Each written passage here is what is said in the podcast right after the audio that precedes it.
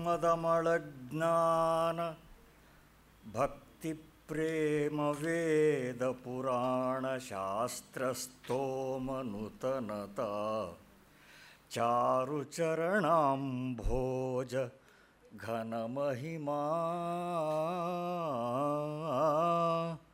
नामरूप क्रियाकलाप विरामननुपमदिव्य ತೇಜೋ ವ್ಯೋಮ ಮೂರುತಿ ಗುರುಗುಹೇಶ್ವರಲಿಂಗ ಶರಣಾರ್ಥಿ. ಗೋಮುಖವು ವ್ಯಾಘ್ರಂಗಳಂದದ ಕಾಮ ಮೊದಲಾದ ಖಿಳ ವಿಷಯ ಸ್ತೋಮವನು ಮುರಿದಿಕ್ಕಿ ಮುಂಬರಿದಂತರಂಗದಲ್ಲಿ ಆ ಮಹಾಶಿವಲಿಂಗ ಸಂಗ ಪ್ರೇಮಿಯಾಗಿ ಶಿವೈಕ್ಯ ಪದವನು ನೇಮಿಸಿದ ಮಹಾದೇವಿಯಕ್ಕಗೆ ಶರಣು ಶರಣಾರ್ಥಿ. ಕನ್ನಡದ ಪ್ರಸಿದ್ಧ ಕಾವ್ಯ ಚಾಮರಸ ಕವಿಯ ಪ್ರಭುಲಿಂಗಲೀಲೆಯ ಮಂಗಲಾಚರಣ ಪದ್ಯಗಳು ಎಷ್ಟು ಸುಂದರವಾಗಿದೆ ಅಂದರೆ ನಮ್ಮ ಸ್ನೇಹಿತರಾದ ಸಿದ್ದರಾಮ ಜಂಬಲದಿನ್ನಿ ಅವರು ಇದನ್ನು ಹೀಗೆ ಸ್ವರಪಡಿಸಿದರು. ಅವ್ರು ಸಿಕ್ಕಿದಾಗೆಲ್ಲ ಮೊದಲು ಅದನ್ನು ಹಾಡಿ ಆಮೇಲೆ ಬೇರೆ ವಿಷಯ ಮಾತಾಡೋಣ ಅಂಥೇಳಿ ಅವ್ರ ಹತ್ರ ಹಾಡಿಸ್ತಾ ಇದ್ವು. ಅದು ನೆನಪಾಗಿ ನನ್ನ ಕೆಟ್ಟ ಧ್ವನಿಯಲ್ಲಿ ಹಾಡಿದೆ ಅಷ್ಟೇ.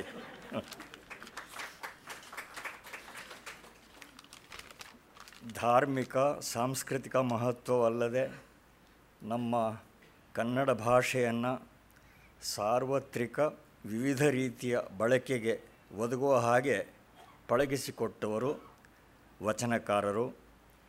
ವಚನಗಳ ರಚನೆಯಲ್ಲಿ ತೊಡಗಿದವರು ಕೆಲವರಾದರೆ ಅದಕ್ಕೆ ಹತ್ತು ಪಟ್ಟು ಹೆಚ್ಚು ಜನ ಧರ್ಮ ಪ್ರಸಾರದಲ್ಲಿ ತೊಡಗಿಕೊಂಡರು.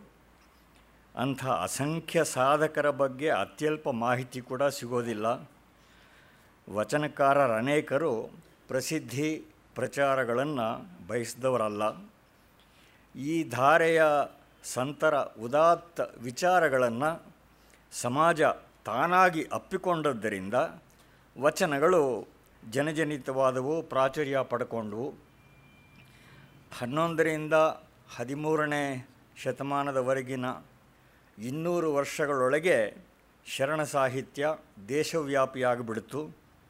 ಅದು ತನ್ನ ಸತ್ವವಂತಿಕೆಯಿಂದ ಪಡ್ಕೊಂಡ ವಿಶಾಲ ಜನಾದರಣೆ ಈ ಧರ್ಮ ಪ್ರಸಾರ ಅತ್ಯಂತ ಸಾತ್ವಿಕ ಮಾರ್ಗದಲ್ಲೇ ನಡೆಯಿತು. ಇಂಥ ವೈಚಾರಿಕ ಕ್ರಾಂತಿ ಜಗತ್ತಿನ ಇತಿಹಾಸದಲ್ಲಿ ಬಹುಶಃ ತುಂಬ ವಿರಳ ಅಂತ ಹೇಳಬೇಕಾಗತ್ತೆ.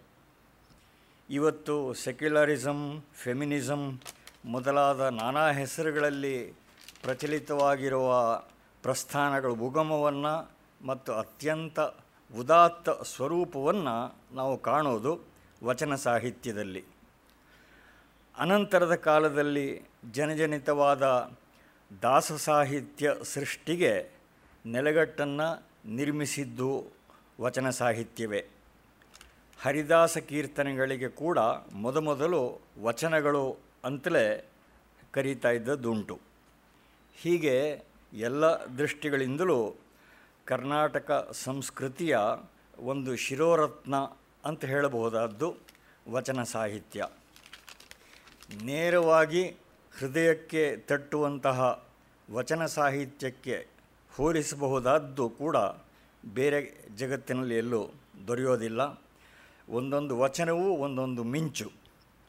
ಇಲ್ಲಿ ಹೇಳಲೇಬೇಕಾದ ಮುಖ್ಯ ಸಂಗತಿ ಅಂದರೆ ಈಗ ಹತ್ತು ವರ್ಷ ಹಿಂದೆ ನನಗೋಸ್ಕರ ಬರಕೊಟ್ಟ ಒಂದು ಲೇಖನದಲ್ಲಿ ಹಿರಿಯರಾದ ಡಾಕ್ಟರ್ ಎಂ ಚಿದಾನಂದ ಮೂರ್ತಿಯವರು ಒಂದು ಮಾತು ಹೇಳಿದರು. ಬಸವ ಅಲ್ಲಮ ಅಕ್ಕ ಮಹಾದೇವಿ ಇವರೇ ಮೊದಲಾದವರು ಏನನ್ನು ವಚನ ರೂಪವಾಗಿ ನುಡಿದರೋ ಅದನ್ನು ಮೊದಲು ನಡೆದರು. ಅಂದರೆ ಅವರ ನುಡಿಗಳಿಗೆ ಪ್ರಾಮುಖ್ಯ ಬಂದಿರೋದು ಅವರ ನಡೆಯಿಂದ. ಯಾವುದೇ ಮಾತಿಗೆ ಬೆಲೆ ಬರಬೇಕಾದರೆ ಆ ಮಾತು ಯಾರ ಬಾಯಿಂದ ಬಂದಿದೆ? ಆ ವ್ಯಕ್ತಿಯ ಸಾಧನೆ ಏನು, ಮನೋಧರ್ಮ ಎಂಥದ್ದು, ಇದು ಮಹತ್ವದ ಪಾತ್ರವನ್ನು ವಹಿಸುತ್ತೆ. ಒಬ್ಬ ಅಸತ್ಯವಂತನ ಬಾಯಲ್ಲಿ ಸತ್ಯ ಅನ್ನೋ ಮಾತು ಹೊರಬರುವುದಕ್ಕೂ ಒಬ್ಬ ಸತ್ಯವಂತನ ತಪೋನಿಷ್ಠನ ಬಾಯಲ್ಲಿ ಅದು ಹೊರಕ್ಕೆ ಬರುವುದಕ್ಕೂ ಇರುವ ವ್ಯತ್ಯಾಸ ಇದು ಅಜಗಜಾಂತರ. ಹಾಗೆ ನೋಡಿದರೆ ಚರಿತ್ರೆಯಲ್ಲಿ ಉನ್ನತ ಮೌಲ್ಯಗಳು ನೆಲೆಯಾಗಿ ನಿಲ್ಲೋದಕ್ಕೆ ಕಾರಣರಾದವರು ಅವುಗಳನ್ನು ಜೀವನದಲ್ಲಿ ಪ್ರಾಮಾಣಿಕವಾಗಿ ಪರಿಪಾಲಿಸಿದ ವ್ಯಕ್ತಿಗಳು. ಅವರು ಪೌರಾಣಿಕ ಇರಬಹುದು, ಐತಿಹಾಸಿಕ ಇರಬಹುದು. ಇದು ಚಿದಾನಂದ ಮೂರ್ತಿಯವರ ಮಾತು.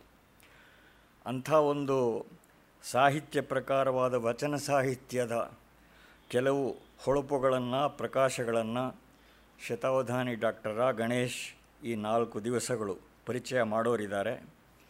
ಈ ಪ್ರವಚನ ಮಾಲೆಯನ್ನು ನಮ್ಮ ಸಂಸ್ಥೆಯ ನಿರಂತರ ಅಭಿಮಾನಿಗಳಾದ ಶ್ರೀಮತಿ ಮತ್ತು ಶ್ರೀ ರವಿಶಂಕರ್ ಸಾತ್ವಿಕ ದಂಪತಿಗಳು ಪ್ರಯೋಜನ ಮಾಡಿದ್ದಾರೆ.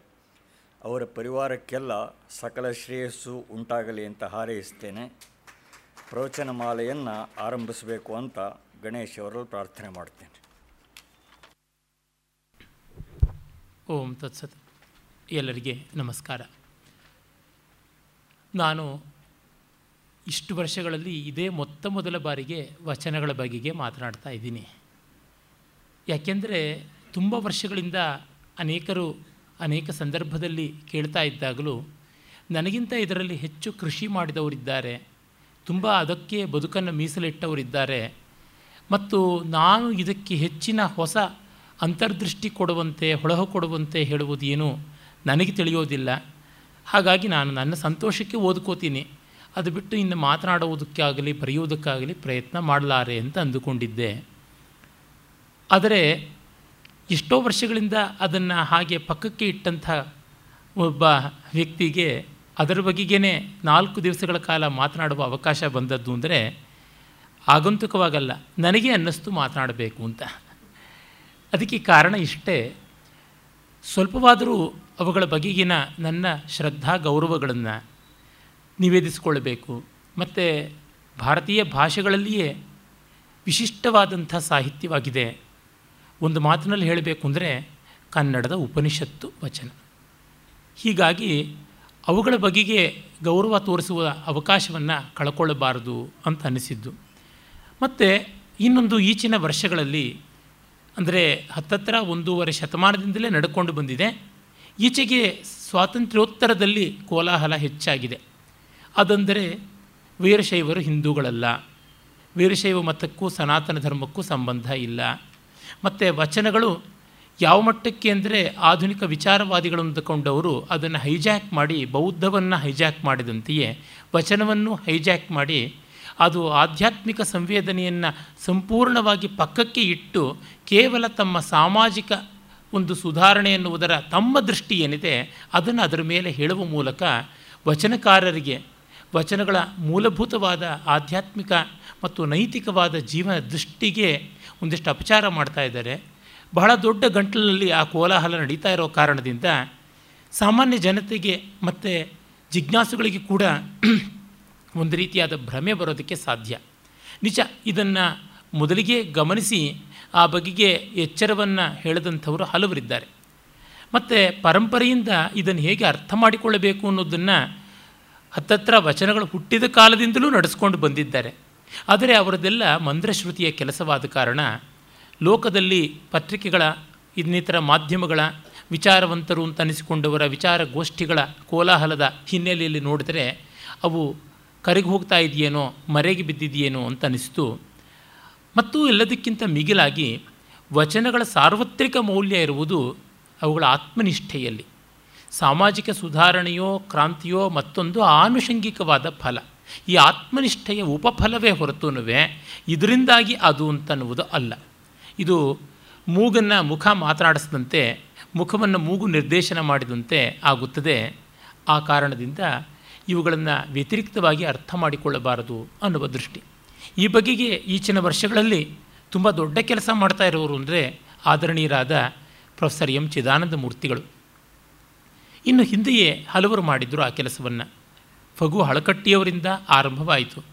ಅವರಾದರು ಎಂ ಆರ್ ಶ್ರೀನಿವಾಸ ಮೂರ್ತಿಗಳಾದರು, ರಾ ನರಸಿಂಹಾಚಾರ್ಯರು, ಡಿ ಎಲ್ ನರಸಿಂಹಾಚಾರ್ಯರು, ಇನ್ನೂ ಅನೇಕರು ಈ ರೀತಿಯಾದ ಪ್ರಾಮಾಣಿಕವಾದ ಪ್ರಾಂಜಲವಾದ ಅಧ್ಯಯನ ಮಾಡಿದ್ರು.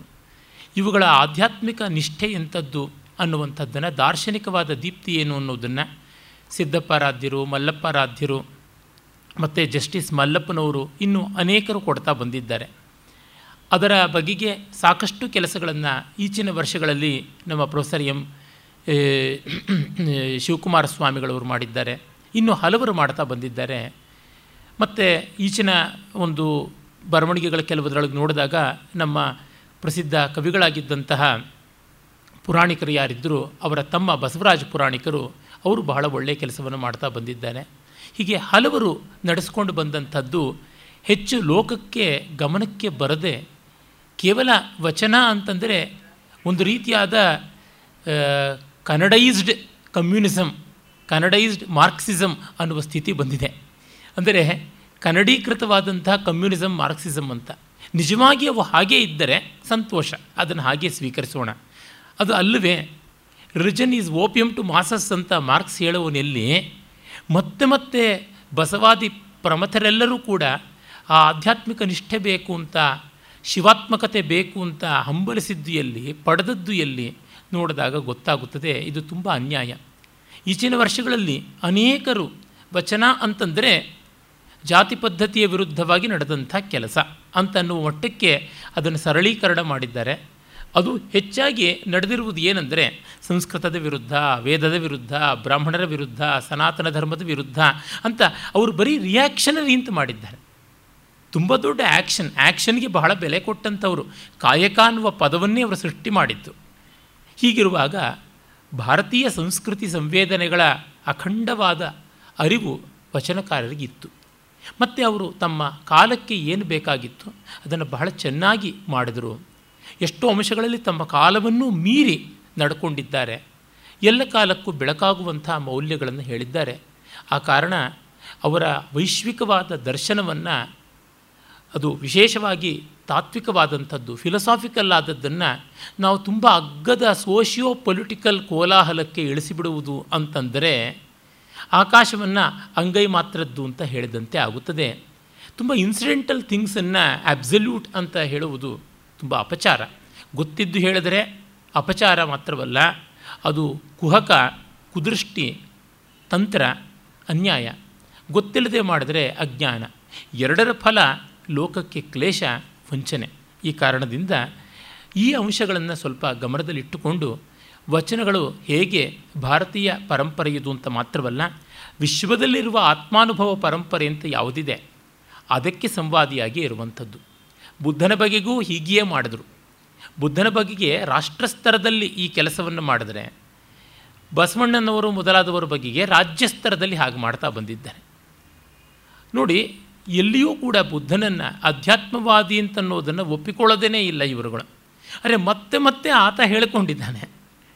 ಬೌದ್ಧ ಗ್ರಂಥಗಳನ್ನು ನೋಡಿದರೆ ಗೊತ್ತಾಗುತ್ತದೆ. ಅಷ್ಟೇಕೆ ಬೌದ್ಧ ಜೀವಂತವಾಗಿ ಉಳಿದದ್ದು ಎಲ್ಲಿ? ಟಿಬೆಟ್ಟು ಲಡಾಖು ಈ ರೀತಿಯಾದ ಪ್ರಾಂತಗಳಲ್ಲಿ. ಅಲ್ಲಿ ನೋಡಿದ್ರೆ ಅಥವಾ ಶ್ರೀಲಂಕಾದಲ್ಲೇ ತೆಗೆದುಕೊಳ್ಳಿ. ಯಾವುದು ಥೇರವಾದ ಅಂತ ಕರೀತಾರೆ. ಅಲ್ಲಿ ನೋಡಿದ್ರೆ ಅವ್ರಿಗಿರ್ತಕ್ಕಂಥ ಆತ್ಮನಿಷ್ಠೆ ಎಂಥದ್ದು ಸಾಧಕರಾಗಿ ಮುಂದುವರಿಯಬೇಕು. ಸ್ವಸ್ಥರಾಗಬೇಕು ಅನ್ನುವ ದೃಷ್ಟಿ ಇದ್ದದ್ದು ಎಲ್ಲಿ? ರಾಹುಲ್ ಸಾಂಕೃತ್ಯಾಯನರು ಧರ್ಮಾನಂದ ಕೋಸಾಂಬಿ ಅವರು ಭದಂತ ಕೋಸಲಾಯನ ಮೊದಲಾದವರೆಲ್ಲ ಮಾಡಿರತಕ್ಕಂಥದ್ದು ಏನು ಅಂತ ನೋಡಿದರೆ ಎಷ್ಟು ದೊಡ್ಡ ಅನ್ಯಾಯವಾಯಿತಲ್ಲ ಅಂತ ಅನಿಸುತ್ತದೆ. ಇದನ್ನು ರಾಜ್ಯ ಸ್ತರದಲ್ಲಿ ಮಾಡ್ತಾ ಇದ್ದಾರೆ. ಅಂದರೆ ಯಾವುದೋ ಒಂದು ಹೊಸ ಫ್ಯಾಡ್ ಕಾಣಿಸ್ತು ಅಂತಂದರೆ, ಭಾರತ ದೇಶಕ್ಕೆ ಈಗ ಒಂದು ನೂರು ವರ್ಷದ ಕೆಳಗೆ ಕಮ್ಯುನಿಸಮ್ ಕಾಲಿಡಿತು ಅಂತಂದರೆ, ಅದರ ದುರ್ಬಿನಿಂದ ಎಂಟತ್ತು ಸಾವಿರ ವರ್ಷಗಳ ದೇಶದ ಸಂಸ್ಕೃತಿ ಚರಿತ್ರೆಯನ್ನೆಲ್ಲ ನೋಡಿಬಿಡಬೇಕು ಅಂತ. ಅದು ಮಾರ್ಕ್ಸ್ ಅದನ್ನೇ ಮಾಡಿದ್ದು. ಹೀಗೆ ಮಾಡುವುದಕ್ಕೆ ಹೊರಟು ತುಂಬ ದೊಡ್ಡ ಅನ್ಯಾಯ ನಡೆದಿದೆ. ಆಮೇಲೆ ಸಹಜವಾಗಿ ನಡೆದಂಥ ಪ್ರಕ್ರಿಯೆಗಳನ್ನು ಇವರು ಒಂದು ಟೈಲರ್ ಮೇಡ್ ರಿಯಾಕ್ಷನ್ ಅಂತ ಮಾಡಿದ್ದಾರೆ. ಅದು ತುಂಬ ತಪ್ಪು. ಹಾಗಾಗಿ ಈ ದೃಷ್ಟಿಯಿಂದ ಈಚೆಗೆ ಒಂದು ಕೆಲವು ಪತ್ರಿಕೆಗಳಲ್ಲಿ ಚರ್ಚೆ ನಡೆಯಿತು. ಹೆಚ್ಚೆಂದರೆ ಒಂದು ಎರಡು ತಿಂಗಳ ಈಚೆಗೆ ನಡೆದಂಥದ್ದು ಒಂದಿಷ್ಟು ಚರ್ಚೆ ನಡೆಯಿತು. ಆ ಚರ್ಚೆಯನ್ನು ಹುಟ್ಟುಹಾಕಿದಂಥವರು ಬಾಲಗಂಗಾಧರ ಅವರು, ಬೆಲ್ಜಿಯಂನ ಗೆಂಟ್ ವಿಶ್ವವಿದ್ಯಾಲಯದವರು, ನಮ್ಮ ಕನ್ನಡಿಗರೇ, ನಮ್ಮ ಬೆಂಗಳೂರಿನವರೇನೆ. ಅವರು ಮಾಡಿದ ಅವರ ಜೊತೆಯ ಸಹೋದ್ಯೋಗಿ ಶಿಷ್ಯರು ಒಬ್ಬರು ನಡೆಸಿಕೊಟ್ಟ ಅಧ್ಯಯನದ ಸಾರಾಸಾರದ ವಿವೇಚನೆ ನಡ್ಕೊಂಡು ಬಂತು. ಅವರು ಬಾಲಗಂಗಾಧರ ಅವರು ವಚನಗಳನ್ನು ಬೇರೊಂದು ದೃಷ್ಟಿಯಿಂದ ನೋಡಬೇಕು ಅಂತಂದರು. ಹಾಗೆ ಹೇಳುವಲ್ಲಿ ಒಂದು ಅತಿರೇಕದ ಒಂದು ತೀವ್ರತೆ ಎನ್ನುವ ದಾರಿನ ತುಳಿದಿದ್ದಾರೆ ಅಂತ ಅನಿಸುತ್ತದೆ. ಆದರೆ ದೃಷ್ಟಿ ತಕ್ಕ ಮಟ್ಟಿಗೆ ಸರಿಯಾದದ್ದು. ಅಂದರೆ ಈ ಅತಿರೇಕಕ್ಕೆ, ಇನ್ನೊಂದು ಅತಿರೇಕವೇ ಉತ್ತರ ಆಗಬೇಕು ಅಂತ. ಹೀಗಾಗಿ ನಾವು ನೋಡಿದಾಗ ವಚನಕಾರರು ಯಾವ ಉಪನಿಷತ್ವಾದಿಗಳು ಏನು ಕೆಲಸ ಮಾಡಿದ್ರು? ಭಗವದ್ಗೀತೆಯಲ್ಲಿ ಕೃಷ್ಣ ಏನು ಮಾಡ್ದ? ಮತ್ತು ಬುದ್ಧ ಏನನ್ನು ಮಾಡಿದ? ಶಂಕರ ಏನನ್ನು ಮಾಡಿದ್ದು? ಅದೇ ರೀತಿಯಾದದ್ದೇನೆ ಮತ್ತು ಮುಂದುವರಿಕೆ ಇನ್ನೂ ನಮಗೆ ಹತ್ತಿರವಾಗುವಂತಹ ನಮ್ಮ ನುಡಿಯಲ್ಲಿ ಎಂಟುನೂರು ವರ್ಷಗಳ ಕೆಳಗೆ ಅವರು ನುಡಿದಿದ್ದರೂ ಕೂಡ ಈ ಹೊತ್ತಿನ ನಮ್ಮ ನುಡಿಯೋ ಏನೋ ಎಂಬಷ್ಟು ಸಹಜವಾಗಿ ಜೀವಂತಿಕೆಯಿಂದ ಕೂಡಿರುವಂಥ ನುಡಿಯಲ್ಲಿ ಮಾಡಿಕೊಟ್ಟಿದ್ದಾರೆ. ಹಾಗಾಗಿ ವಚನಕಾರರ ವಿಚಾರಗಳು ಭಾರತೀಯ ಸಂವೇದನೆಗೆ ಯಾವ ರೀತಿಯಿಂದಲೂ ಬಾಹ್ಯವೂ ಅಲ್ಲ, ಅವಾಂಛಿತವೂ ಅಲ್ಲ. ಇವೆಲ್ಲ ಸ್ವಲ್ಪ ಮನಸ್ಸಿನಲ್ಲಿ ಕುದೀತಾ ಇದ್ದ ಸಂಗತಿಗಳಾಗಿತ್ತು. ಆದ್ದರಿಂದ ಮೊನ್ನೆ ಮೊನ್ನೆಯಷ್ಟೇ ಬಸವ ಜಯಂತಿ ಆಯಿತು. ಅವರಿಗೆ ಯಾವತ್ತು ಜಯಂತಿ ಅಲ್ಲ, ನೆನೆಸಿಕೊಂಡಾಗಲೆಲ್ಲ ಜಯಂತಿ. ನಮ್ಮ ಅಂತರಂಗದಲ್ಲಿ ಅವರ ನೆನಪು ಮೂಡಿದಾಗ, ಅವರ ಬದುಕು ಬರವಣಿಗೆ ಮೂಡಿದಾಗ ಅವರ ಜಯಂತಿ. ಜಯಂತಿ ತೇ ಸುಕೃತಿನಃ, ರಸಸಿದ್ಧ ಕವೀಶ್ವರಾಹ. ಹಾಗಾಗಿ ಅವರ ಸಂಸ್ಮರಣೆಯಿಂದ ಆರಂಭ ಮಾಡ್ತಾ ಇದ್ದೀನಿ. ಕನ್ನಡ ಸಾಹಿತ್ಯದ ನವೋದಯ ಕಾಲದಲ್ಲಿ ಈ ರೀತಿಯಾದ ಆಗ್ರಹ ಇರಲಿಲ್ಲ. ಸಾವಿರದ ಒಂಬೈನೂರ ನಲವತ್ತು, ನಲವತ್ನಾಲ್ಕರ ಆಸುಪಾಸಿನಲ್ಲಿಯೇ ನಮ್ಮ ಎಂ ಆರ್ ಶ್ರೀನಿವಾಸ ಮೂರ್ತಿಯವರು ವಚನ ಧರ್ಮಸಾರ ಅಂತ ತುಂಬ ಒಳ್ಳೆಯ ಪುಸ್ತಕ ಬರೆದಿದ್ದಾರೆ. ಇಂದಿಗೂ ತುಂಬ ಉಪಾದೇಯವಾದ, ನಚ್ಚಬಹುದಾದ ಒಳ್ಳೆಯ ಗ್ರಂಥ. ಅಲ್ಲಿ ಅವರು ಪೀಠಿಕೆಯಲ್ಲಿ ಬರೀತಾರೆ, ಕನ್ನಡ ಸಾಹಿತ್ಯ ಪ್ರಪಂಚದಲ್ಲಿ ವಿಹರಿಸುತ್ತಾ ಬರುವಾಗ ಒಂದು ಕಡೆ ತಪೋವನವನ್ನು ಪ್ರವೇಶಿಸಿದಂತೆಯೂ, ಸಿದ್ಧ ಸಾಧಕ ಋಷಿಗಳ ಸಂದರ್ಶನ ಪಡೆದು ಅವರ ಉದಾತ್ತ ಜೀವನ ಧರ್ಮಬೋಧೆಗಳಿಂದ ನಮ್ಮ ಅಂತರಂಗ ಪರಿಶುದ್ಧವಾದಂತೆಯೂ, ಆತ್ಮದ ಬಂಧನಗಳು ಕಳಚಿ ನಾವು ಮುಕ್ತರಾದಂತೆಯೂ ಒಂದು ದಿವ್ಯವಾದ ಆನಂದಾನುಭವ ಉಂಟಾಗುತ್ತದೆ. ಇಲ್ಲಿ ಪಟ್ಟಣವಾಸದ ಗೊಂದಲವಿಲ್ಲ, ರಾಜಸ್ಥಾನದ ವೈಭವ ದೃಶ್ಯಗಳಿಲ್ಲ, ತಪೋವನದ ಸಹಜ ಶಾಂತಿ, ಪರಸ್ಪರ ಪ್ರೇಮ, ಸಮತಾ ಭಾವ, ಸ್ವಾತಂತ್ರ್ಯ ಇವು ಮೂರ್ತಿಮತ್ತಾಗಿ ಕಾಣುತ್ತವೆ. ಆರಣ್ಯಕಗಳಲ್ಲಿ ಉಪನಿಷತ್ತಿನ ದರ್ಶನವನ್ನು ಕಂಡಂತೆ ಇಲ್ಲಿ ವಚನ ಧರ್ಮದ ದರ್ಶನವನ್ನು ಕಾಣುತ್ತೇವೆ. ಸತ್ಯದ ಹಂಬಲು ಸಾಹಿತ್ಯವಾಗಿ, ಸತ್ಯಾನ್ವೇಷಣ ಸಿದ್ಧಾಂತವಾಗಿ, ಸತ್ಯ ಸಾಕ್ಷಾತ್ಕಾರವೇ ದರ್ಶನವಾಗಿ ನಮಗೆ ಆನಂದವನ್ನು ಉಂಟು ಮಾಡುತ್ತವೆ ವಚನ ಸಾಹಿತ್ಯವೇ ಈ ಉಪನಿಷತ್ ಸಾಹಿತ್ಯ. ವಚನಕಾರರೇ ಉಪನಿಷತ್ ಕರ್ತೃಗಳಾದ ಮಹರ್ಷಿಗಳು ಅಂತ. ಶ್ರೀನಿವಾಸ ಮೂರ್ತಿಯವರು ಕಟ್ಟುನಿಟ್ಟಾದ, ಶಿಸ್ತಾದ ಮಾಧ್ವರ ಕುಲಕ್ಕೆ ಸೇರಿದವರು. ಆದರೆ ಅವರಿಗೆ ಬದುಕಿನ ಮುಖ್ಯ ಭಾಗವನ್ನೇ ವಚನಗಳ ಅಧ್ಯಯನಕ್ಕೆ ಮೀಸಲಿಡೋದಕ್ಕೆ ಯಾವ ಸಂಕೋಚವೂ ಆಗಲಿಲ್ಲ. ಅವರು ಹೇಳಿ ಕೇಳಿ ಹರಿಸರ್ವೋತ್ವದ, ಹರಿಸರ್ವೋತ್ತಮದ ಕಡೆಯಿಂದ ಬಂದವರು. ಆದರೆ ಗುಣವನ್ನು ಕಂಡಂಥ ದೊಡ್ಡವರು. ಅವರು ನಮ್ಮ ನವೋದಯದ ಪ್ರವರ್ತಕರಲ್ಲಿ ಒಬ್ಬರು ಮತ್ತು ಆ ಅಧ್ಯಯನವನ್ನು ಮಾಡಿಕೊಂಡು ಬಂದವರು, ಈ ಮಾತಿದೆಯಲ್ಲ ಇದು ನಿರ್ಣಾಯಕವಾದದ್ದು. ಡಿ ವಿ ಜಿಯವರು ಕೂಡ ಇದೇ ಮಾತನ್ನು ಹೇಳಿದ್ದಾರೆ. ಆರ್ ನರಸಿಂಹಾಚಾರ್ಯರು ಅದನ್ನೇ ಹೇಳಿದ್ದಾರೆ. ಅಂದರೆ ವಿವೇಕಿಯಾದವರು ಯಾರು ಈ ತೀರ್ಮಾನಕ್ಕೆ ಬರಬೇಕಾಗುತ್ತದೆ? ವಚನಗಳನ್ನುವುದು ಆಕಸ್ಮಿಕವಾದ ಒಂದು ಸ್ಫೋಟ ಅಲ್ಲ. ಅದು ಮರ ಹೂ ಬಿಟ್ಟಂತೆ ನದಿ ವಿಸ್ತೃತವಾಗಿ ಸಮುದ್ರವನ್ನು ಸೇರುವ ಹವಣಿನಲ್ಲಿ ಬೆಳೆದು ಉಪನದಿಗಳಿಂದ ಸಮೃದ್ಧವಾಗಿ, ನಿಚ್ಚಳವಾಗಿ ಹರಿದು ಬರುವಾಗ ಯಾವುದೇ ಮಾಲಿನ್ಯ, ಕೊಚ್ಚೆ, ಕೊಳೆ ಮತ್ತು ದುರ್ವಾಸನೆಗಳನ್ನು ಇಟ್ಟಿಕೊಳ್ಳದೆ ಅಚ್ಚೋದಕವಾಗಿ ಬರುತ್ತದಲ್ಲ ಆ ರೀತಿಯಾಗಿರುವಂಥದ್ದು ಅಂತ ಗೊತ್ತಾಗುತ್ತದೆ. ಆಮೇಲೆ ಅವರು ಮತ್ತು ಒಂದು ಮಾತು ಹೇಳ್ತಾರೆ, ನಮ್ಮ ಕನ್ನಡದ ಪಾಲಿಗೆ ಇವುಗಳೇ ಉಪನಿಷತ್ತು. ಇದು ಬಿಟ್ಟು ಇನ್ಯಾವುದೂ ಇಷ್ಟು ಉನ್ನತವಾದಂಥ ಸ್ಥಿತಿಗೆ ಬಂದದ್ದು ಇಲ್ಲ ಅಂತಾರೆ. ಅವರ ಪುಸ್ತಕದಲ್ಲಿ ಕಟ್ಟ ಕಡೆಗೆ ಅವರು ಹೇಳುವಂಥದ್ದು ಅದೇ ತೀರ್ಮಾನವಾಗಿರುವಂಥದ್ದು. ಅಂದರೆ ವಚನಗಳು ಅಷ್ಟು ಲೋಕೋತ್ತರವಾದದ್ದು ಅಂತ. ವಚನಗಳು ನಮ್ಮ ಕನ್ನಡ ಸಾಹಿತ್ಯದ ಉಪನಿಷತ್ತುಗಳು, ಆ ಕವಿಗಳು ನಮ್ಮ ಕನ್ನಡ ನಾಡಿನ ರಸಋಷಿಗಳು ಆ ರಸಋಷಿಗಳ ಉಪದೇಶ ಸಾರ ಸಾಹಿತ್ಯವೇ ದರ್ಶನ, ದರ್ಶನವೇ ಸಾಹಿತ್ಯ, ಸತ್ಯವೇ ಸೌಂದರ್ಯ, ಸೌಂದರ್ಯವೇ ಸತ್ಯ. ಇದಕ್ಕಿಂತ ಚೆನ್ನಾಗಿ ಇವುಗಳನ್ನು ಮತ್ತ್ಯಾರು ವಿವರಿಸಲಾರರು ಅಂತ ಅನಿಸುತ್ತದೆ. ವಚನ ಅಂತನ್ನುವ ಶಬ್ದದ ಬಗ್ಗೆ ಸಾಕಷ್ಟು ಚರ್ಚೆ ನಡೆದಿದೆ. ವಚ ಧಾತುವಿನಿಂದ ವಚನ ಬಂದಿದೆ.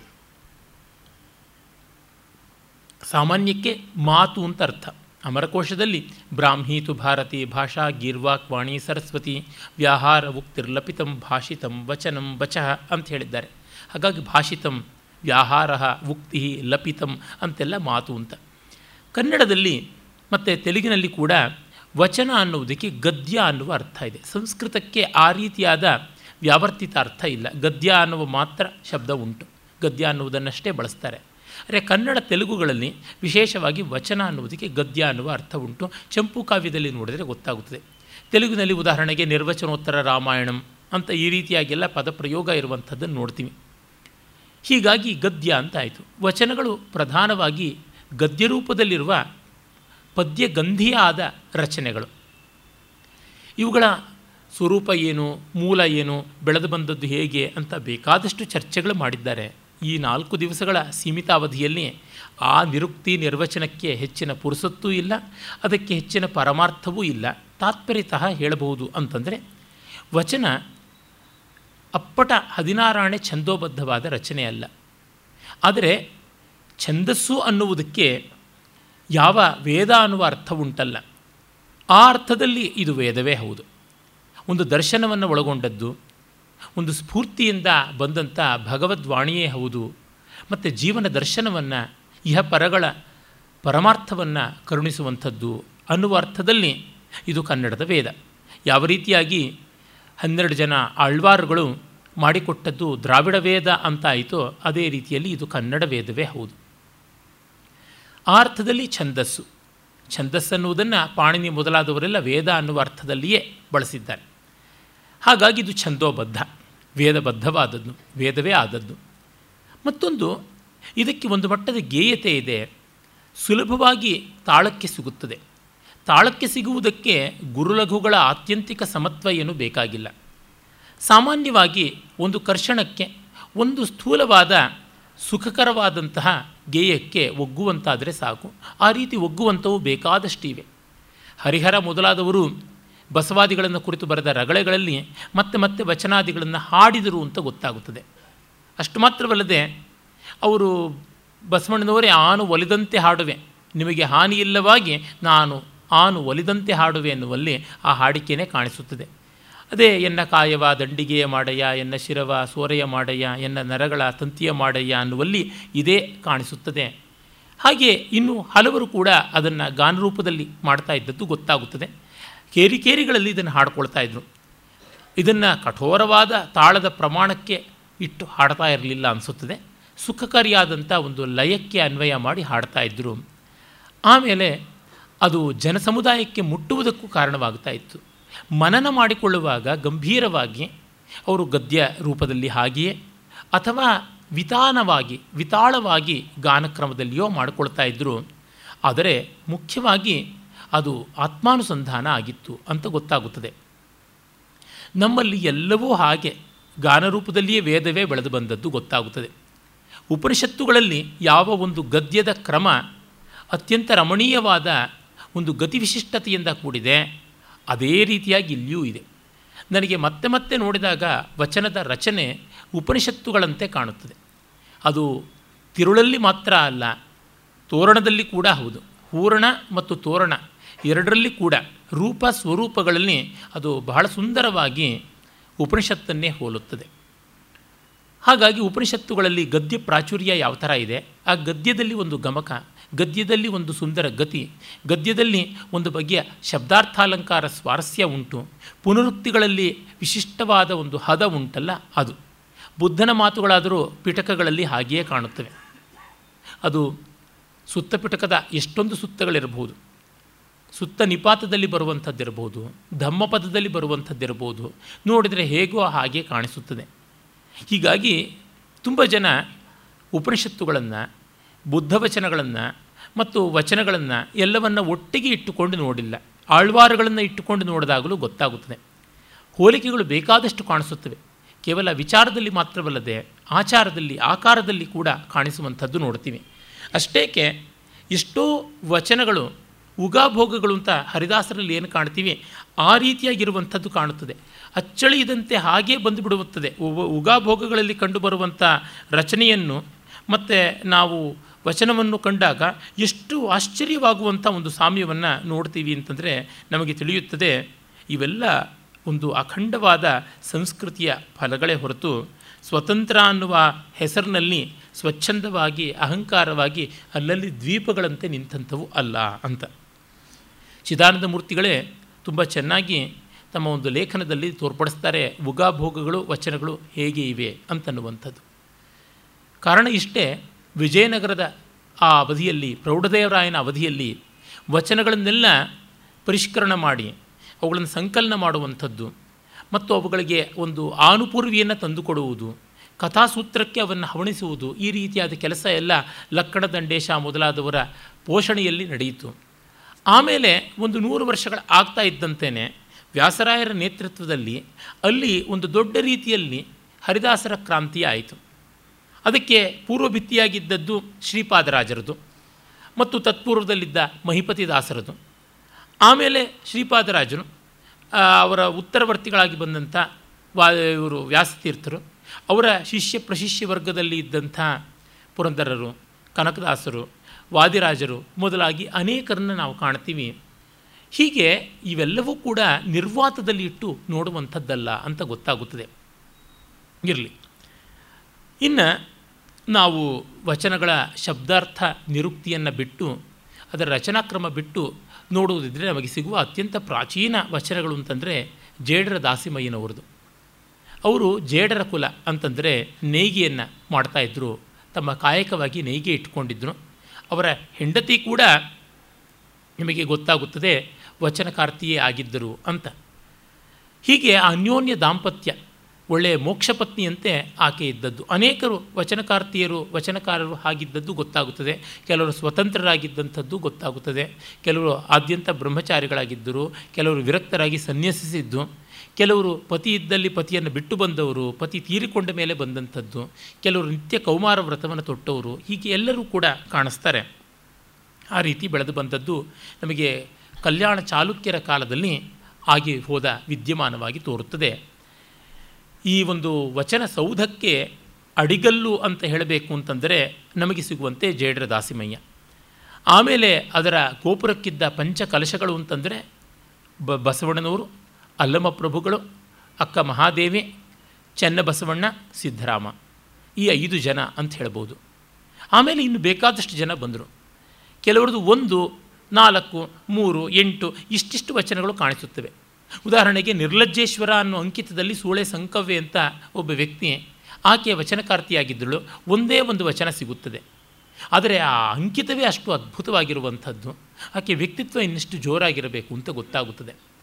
ಹೀಗೆ ಒಂದು ವಚನದಿಂದ ಮೊದಲುಗೊಂಡು ಸಾವಿರಾರು ವಚನಗಳನ್ನು ಬರೆದಂಥವರು ಇದ್ದಾರೆ. ಅದೆಲ್ಲ ಹೆಚ್ಚು ಕಡಿಮೆ ಒಂದು ಐವತ್ತರವತ್ತು ವರ್ಷಗಳ ಅವಧಿಯಲ್ಲಿ ನಡೆದು ಹೋದದ್ದು.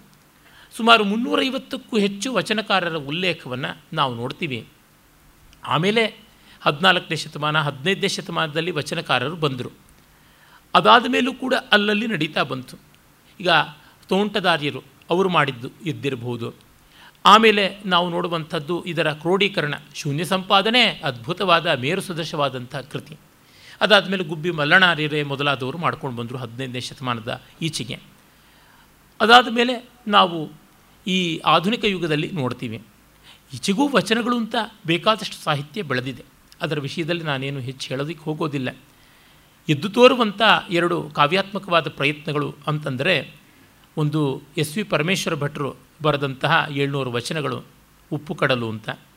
ಮತ್ತೊಂದು ಕೇಂದ್ರ ಸಾಹಿತ್ಯ ಅಕಾಡೆಮಿಯನ್ನು ಪಡೆದಂತಹ ರಂಗಭಿನ್ನಪ್ಪ ಅಂತ ಎಸ್ ವಿ ರಂಗಣ್ಣನವರು ಬರೆದಂಥದ್ದು.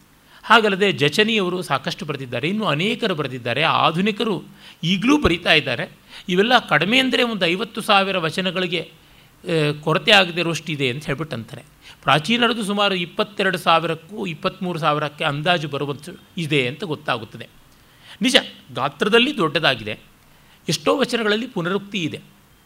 ಅಷ್ಟು ದೊಡ್ಡ ಪ್ರಮಾಣದಲ್ಲಿ ಬಂದರೆ ಆಗುತ್ತದೆ. ಆದರೆ ಅಪ್ರಾಮಾಣಿಕವಾದದ್ದು ಅಂತೀವಲ್ಲ, ಆ ಥರದ್ದು ನಮಗೆ ಕಾಣಿಸೋದಿಲ್ಲ. ಪ್ರಾಮಾಣಿಕವಾದ ಸ್ವಾನುಭವವನ್ನು ಅವರು ಹೇಳಿಕೊಂಡಿದ್ದಾರೆ. ಮುಖ್ಯವಾಗಿ ಆತ್ಮಾನುಭವದ ನಿವೇದನೆಯಾಗಿ ತುಂಬ ದೊಡ್ಡ ದೃಷ್ಟಾಂತ ಇದು. ಲೋಕಕ್ಕೆ ಉಪದೇಶ ಮಾಡುವುದಕ್ಕೆ ಹೊರಡುವಂಥ ವಚನಗಳು ಇಲ್ಲ ಅಂತ ಇಲ್ಲ. ಆದರೆ ಪ್ರಧಾನ ಅವಧಾರಣೆ ತಮಗೆ ತಾವೇ ಮಾಡಿಕೊಂಡದ್ದು ಅಂತ ಗೊತ್ತಾಗುತ್ತದೆ.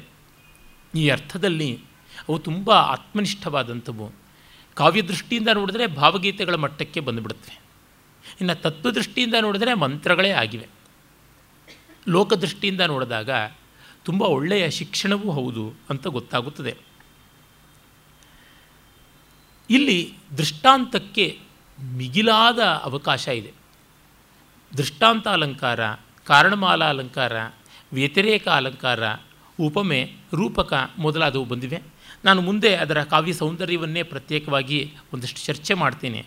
ಆಗ ನೋಡಬಹುದಾಗುತ್ತದೆ. ಇರಲಿ. ಈ ಒಂದು ವಚನಗಳ ರಚನೆ ನಿರ್ವಾತದಲ್ಲಿ ಆದದ್ದಲ್ಲ ಅಂತ ಗೊತ್ತಾಯಿತು. ಅದು ಯಾವ ಸಾಮಾಜಿಕ ರಾಜಕೀಯ ಹಿನ್ನೆಲೆಯಲ್ಲಿ ಆಯಿತು ಅನ್ನೋದನ್ನು ಸ್ವಲ್ಪ ನೋಡಬೇಕಾಗುತ್ತದೆ. ಅದಕ್ಕೆ ನಮಗೆ ಸಾಕಷ್ಟು ವ್ಯಾಪಕವಾದ ಸಾಂಸ್ಕೃತಿಕ ಹಿನ್ನೆಲೆ ಬೇಕಾಗುತ್ತದೆ.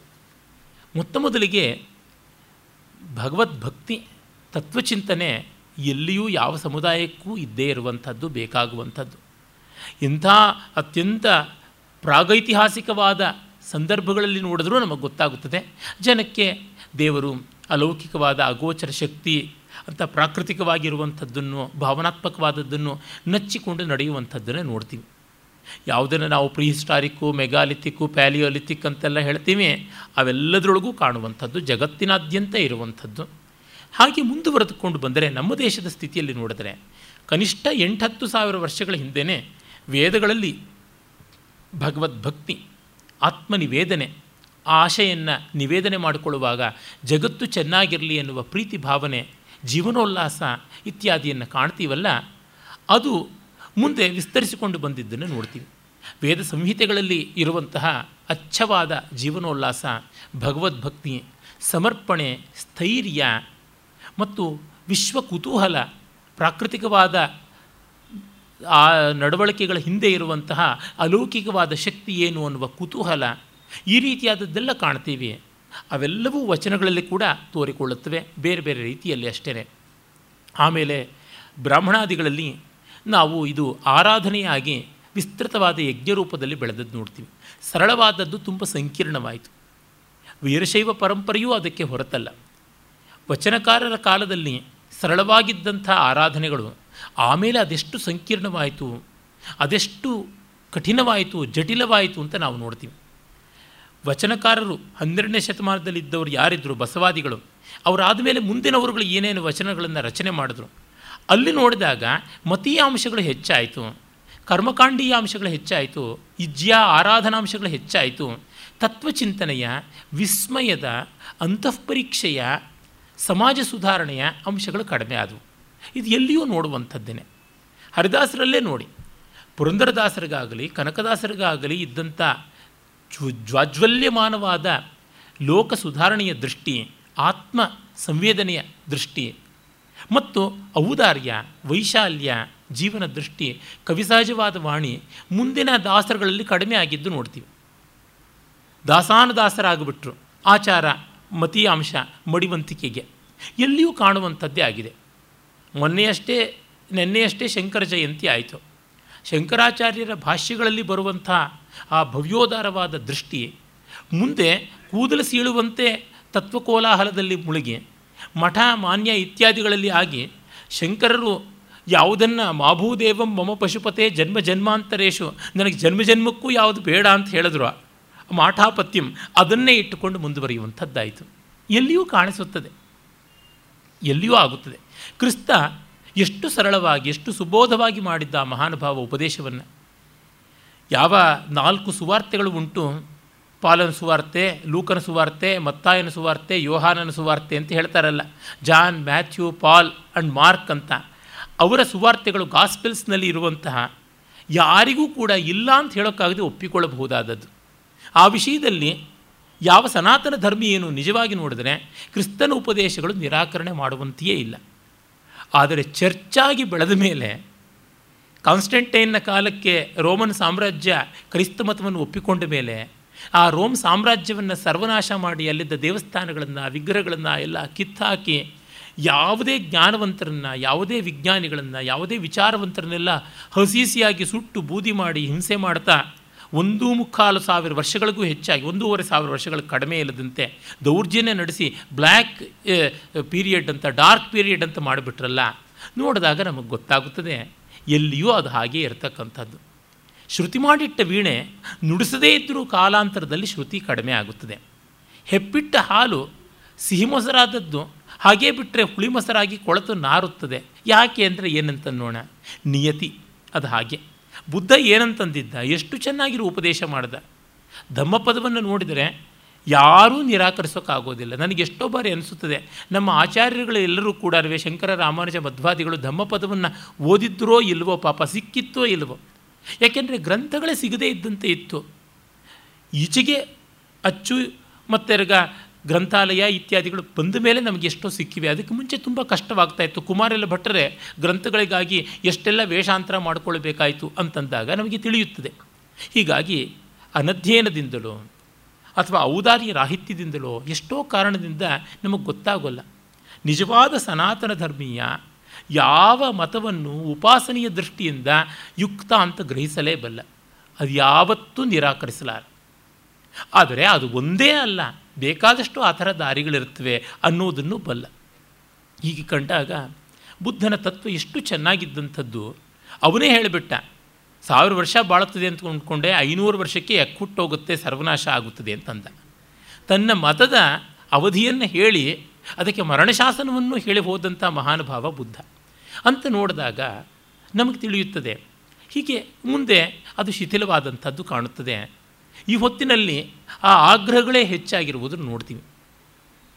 ನಮ್ಮ ಪ್ರಭುಶಂಕರ್ ಅವರು ಬಹಳ ಚೆನ್ನಾಗಿ ಬಸವ ಬೆಳಕು ಅನ್ನುವ ಒಂದು ಪುಸ್ತಕದಲ್ಲಿ ಹೇಳ್ತಾರೆ.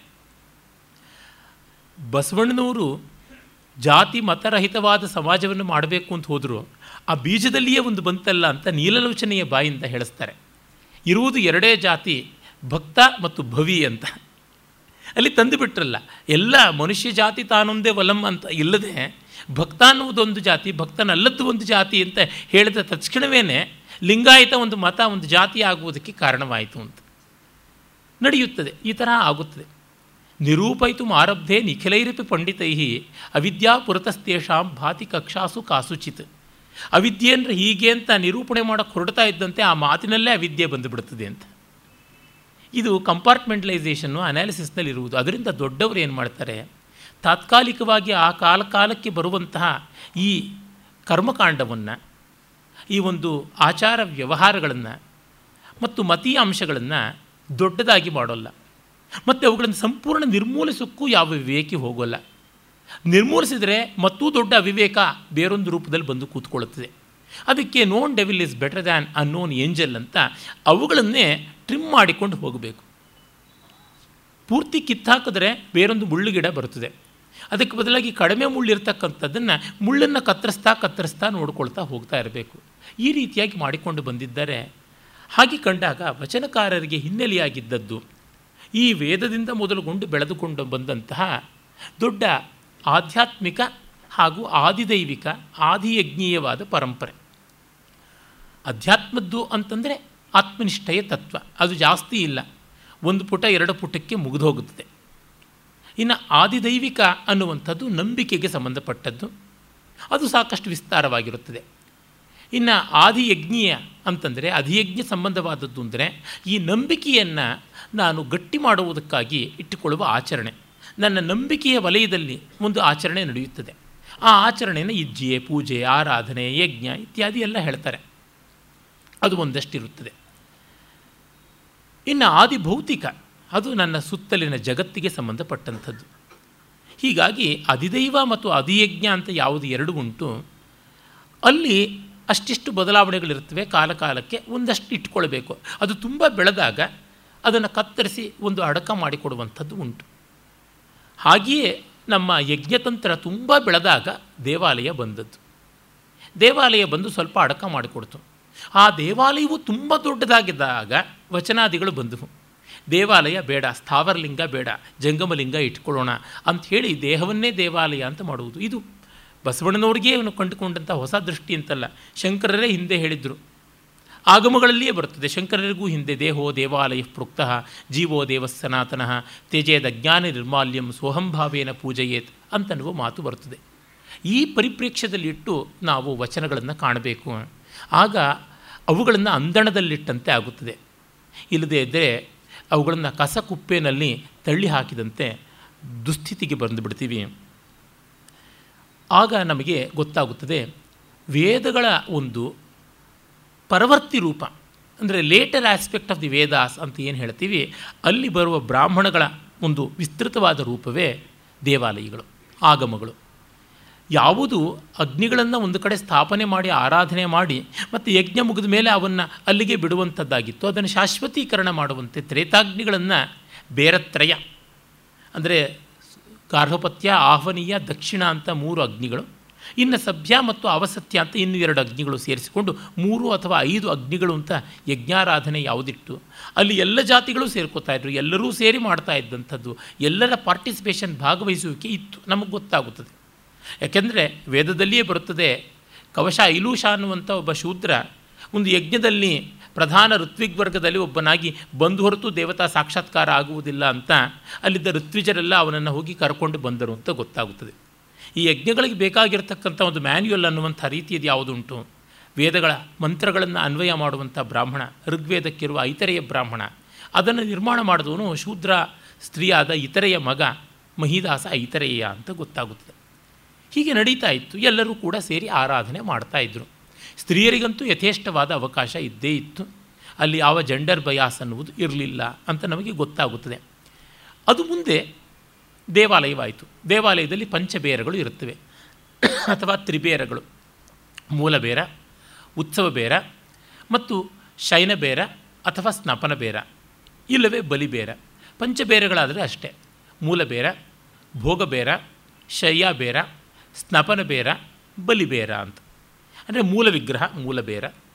ಉತ್ಸವಾದಿಗಳಿಗೆ ತೆಗೆದುಕೊಂಡು ಹೋಗುವಂಥದ್ದು ಭೋಗಬೇರ ಅಥವಾ ಉತ್ಸವ ಬೇರ. ಮತ್ತು ಶಯನೋತ್ಸವಕ್ಕಾಗಿ ಇಟ್ಟುಕೊಳ್ಳತಕ್ಕಂಥ ಒಂದು ವಿಗ್ರಹ, ಚಿಕ್ಕದಾದಂಥ ಮೂರ್ತಿ, ಅದು ಶಯನ ಬೇರ. ಮತ್ತು ಅಭಿಷೇಕಕ್ಕಾಗಿ ನಿತ್ಯವೂ ಮೂಲ ವಿಗ್ರಹಕ್ಕೆ ಅಭಿಷೇಕ ಮಾಡುವುದಕ್ಕಾಗೋಲ್ಲ ಅಂತ ಸಾಂಕೇತಿಕವಾಗಿ ಮಾಡುವುದಕ್ಕೆ ಬಳಸಿಕೊಳ್ಳುವ ಚಿಕ್ಕ ಮೂರ್ತಿ, ಅದು ಸ್ನಪನ ಬೇರ. ಮತ್ತು ಮಧ್ಯಾಹ್ನದ ಕಾಲದಲ್ಲಿ ದೇವಾಲಯ ಅನ್ನುವ ಮನೆಗೆ ಒಡೆಯನಾದ ದೇವರು ಆತ ಮಾಡಬೇಕಾದಂಥ ಬಲಿಹರಣ ಉಂಟು. ಬಲಿಹರಣ ಅಂದರೆ ಏನು ಕಡಿ, ಕೊಚ್ಚು, ಕೊಲ್ಲು ಅಂತಲ್ಲ, ಬಲಿ ಎನ್ನುವುದಕ್ಕೆ ಪೂಜೆ ಅಂತ. ಅದಕ್ಕಾಗಿ ದೇವಾಲಯದ ಸುತ್ತಲೂ ಅನ್ನವನ್ನು ವಿತರಣೆ ಮಾಡುವುದು. ಅದು ಯಾತಕ್ಕಾಗಿ?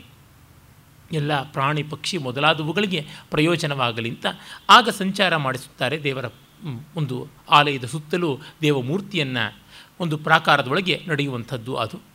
ಆ ಒಂದು ಕೆಲಸಕ್ಕಾಗಿ ಬಳಕೆ ಆಗುವಂಥದ್ದು ಬಲಿಬೇರ ಅಂತ. ಯಾಕೆಂದರೆ ಬೇರೆ ಉತ್ಸವ ನಡೀತಾ ಇದ್ದಾಗ ಇದೂ ನಡೆಯಬೇಕು ಅಂತ. ಡಬಲ್ ಆ್ಯಕ್ಟಿಂಗ್ ಟ್ರಿಬಲ್ ಆ್ಯಕ್ಟಿಂಗ್ ಮಾಡುವಂತೆ ದೇವರು ಮಾಡುವ ಕೆಲಸ ಹೀಗಾಗುತ್ತದೆ. ಇವುಗಳು ಹೀಗೆ ಬೆಳೆದು ಬಂದವು. ಮತ್ತು ಆ ದೇವಾಲಯಗಳ ನಿರ್ಮಾಣ ಅದೇ ರೀತಿಯಲ್ಲಿ ಬೆಳೆಯಿತು. ಯಜ್ಞಶಾಲೆಯ ನಿರ್ಮಾಣದಲ್ಲಿ ಹೇಗೆ ವೇದಿ, ಮಹಾವೇದಿ ಎಲ್ಲ ಇರ್ತದೆಯೋ ಅದೇ ರೀತಿಯಾಗಿ ದೇವಾಲಯಗಳಲ್ಲೂ. ಅಲ್ಲಿ ಹೇಗೆ ಯೂಪಸ್ತಂಭವೋ, ಇಲ್ಲಿ ಹಾಗೆ ಧ್ವಜಸ್ತಂಭ. ಅಲ್ಲಿ ಹೇಗೆ ಅಗ್ನಿಧ್ರನ ನಿಕಟದಲ್ಲಿಯೇ ಇರತಕ್ಕಂಥ ಶಾಮಿತ್ರನ ಕೇಂದ್ರ ಉಂಟೋ, ಇಲ್ಲಿ ಹಾಗೆ ಬಲಿಪೀಠ ಉಂಟು. ಅಲ್ಲಿ ಹೇಗೆ ಮಾರ್ಜಾಲಿಯ ಉಂಟು, ಇಲ್ಲಿ ಹಾಗೆ ಸೋಮಸೂತ್ರ ಉಂಟು. ಹೀಗೆ ಯಾವ ಹಂತದಲ್ಲಿ ನೋಡಿದರೂ ನಮಗೆ ಗೊತ್ತಾಗುತ್ತದೆ, ಯಜ್ಞ ಭೂಮಿಕೆ, ಯಜ್ಞಶಾಲೆಯ ನಿರ್ಮಾಣ, ದೇವಾಲಯ ನಿರ್ಮಾಣ ಎರಡೂ ಒಂದೇ ಆದಂಥದ್ದು ಅಂತ ಗೊತ್ತಾಗುತ್ತದೆ. ಹಾಗೆ ದೇವಾಲಯಗಳ ಸಂಸ್ಕೃತಿ ಬೆಳೆಯಿತು. ನಮ್ಮ ಇತಿಹಾಸ ನಮಗೆ ತಿಳಿಪಡಿಸುವಂತೆ ನೋಡಿದಾಗ, ನಮಗೆ ಕಡಿಮೆ ಕಡಿಮೆ ಅಂದರೆ ಒಂದು ಮೂರು ಸಾವಿರ ವರ್ಷಗಳ ಈಚಿನಿಂದ ಈ ದೇವಾಲಯ ಸಂಸ್ಕೃತಿ ಬಂದಿರಬಹುದು ಅನ್ನೋದಕ್ಕೆ ಸಾಕಷ್ಟು ಕುರುಹುಗಳು ಸಿಗುತ್ತವೆ. ಆಮೇಲೆ ಈ ದೇವಾಲಯ ಪರಂಪರೆ ಅತಿಶಯವಾಗಿ ಎಲ್ಲ ಪ್ರಾಂತಗಳಲ್ಲೂ ಬೆಳೀತಲ್ಲ ದೇವಾಲಯಗಳ ಒಂದು ಪ್ರಯೋಗಶಾಲೆ ಅನ್ನುವಂತೆ ನಾವು ನೋಡುವಂಥದ್ದು ನಮ್ಮ ಕರ್ನಾಟಕದ ಪಟ್ಟದಕಲ್ಲಲ್ಲಿ ಅಲ್ಲಿ ನಾವು ಔತ್ತರಾಹ, ದಾಕ್ಷಿಣಾತ್ಯ, ಪೌರಸ್ತ್ಯ, ಪ್ರಾಚ್ಯ, ಉದೀಚ್ಯ ಮತ್ತು ಅವಾಚಿ ಅಂತ ಯಾವುದು ಕರಿತೀವಿ? ಪೂರ್ವ, ಪಶ್ಚಿಮ, ಉತ್ತರ, ದಕ್ಷಿಣ. ಎಲ್ಲ ಪ್ರಾಂತಗಳಿಗೂ ಬೇಕಾದ ದೇವಾಲಯಗಳ ಮೂಲ ಮಾತೃಕೆಗಳನ್ನು ನೋಡ್ತೀವಿ. ಉತ್ತರ ದೇಶಗಳಲ್ಲಿ ನಡೀತಕ್ಕಂಥ ದೇವಾಲಯ ನಿರ್ಮಾಣದಲ್ಲಿ ಗೋಪುರ, ಅದನ್ನು ನಾಗರ ಅನ್ನುವ ಶೈಲಿ ಇದು. ಆ ರೀತಿಯಾದ ದೇವಾಲಯಗಳು ಪಟ್ಟದ ಕಲ್ಲಲ್ಲಿವೆ. ಹಾಗೆ ದಾಕ್ಷಿಣಾತ್ಯರದ್ದು ಮಾಡುವಂಥ ದ್ರಾವಿಡ ಅನ್ನುವಂಥದ್ದು ಉಂಟು. ಮಧ್ಯ ದೇಶದ್ದು ಅಂತ ಹೇಳುವಂಥದ್ದು ವೇಸರ ಅಂತ ಅದು ಉಂಟು. ಹಾಗಲ್ಲದೆ ಪೂರ್ವ ದೇಶದ್ದು ಅಂದರೆ ಫಾರಿಸ್ಟರ್ನ್ ಅಂತ ಹೇಳುವಂಥ ಕಳಿಂಗನಾಗರ ಆ ರೀತಿಯಾದದ್ದು ಉಂಟು. ನಮ್ಮ ದೇಶದ ಮ್ಯಾಪ್ ನೋಡಿದ್ರೆ ನಿಮಗೆ ಗೊತ್ತಾಗುತ್ತದೆ.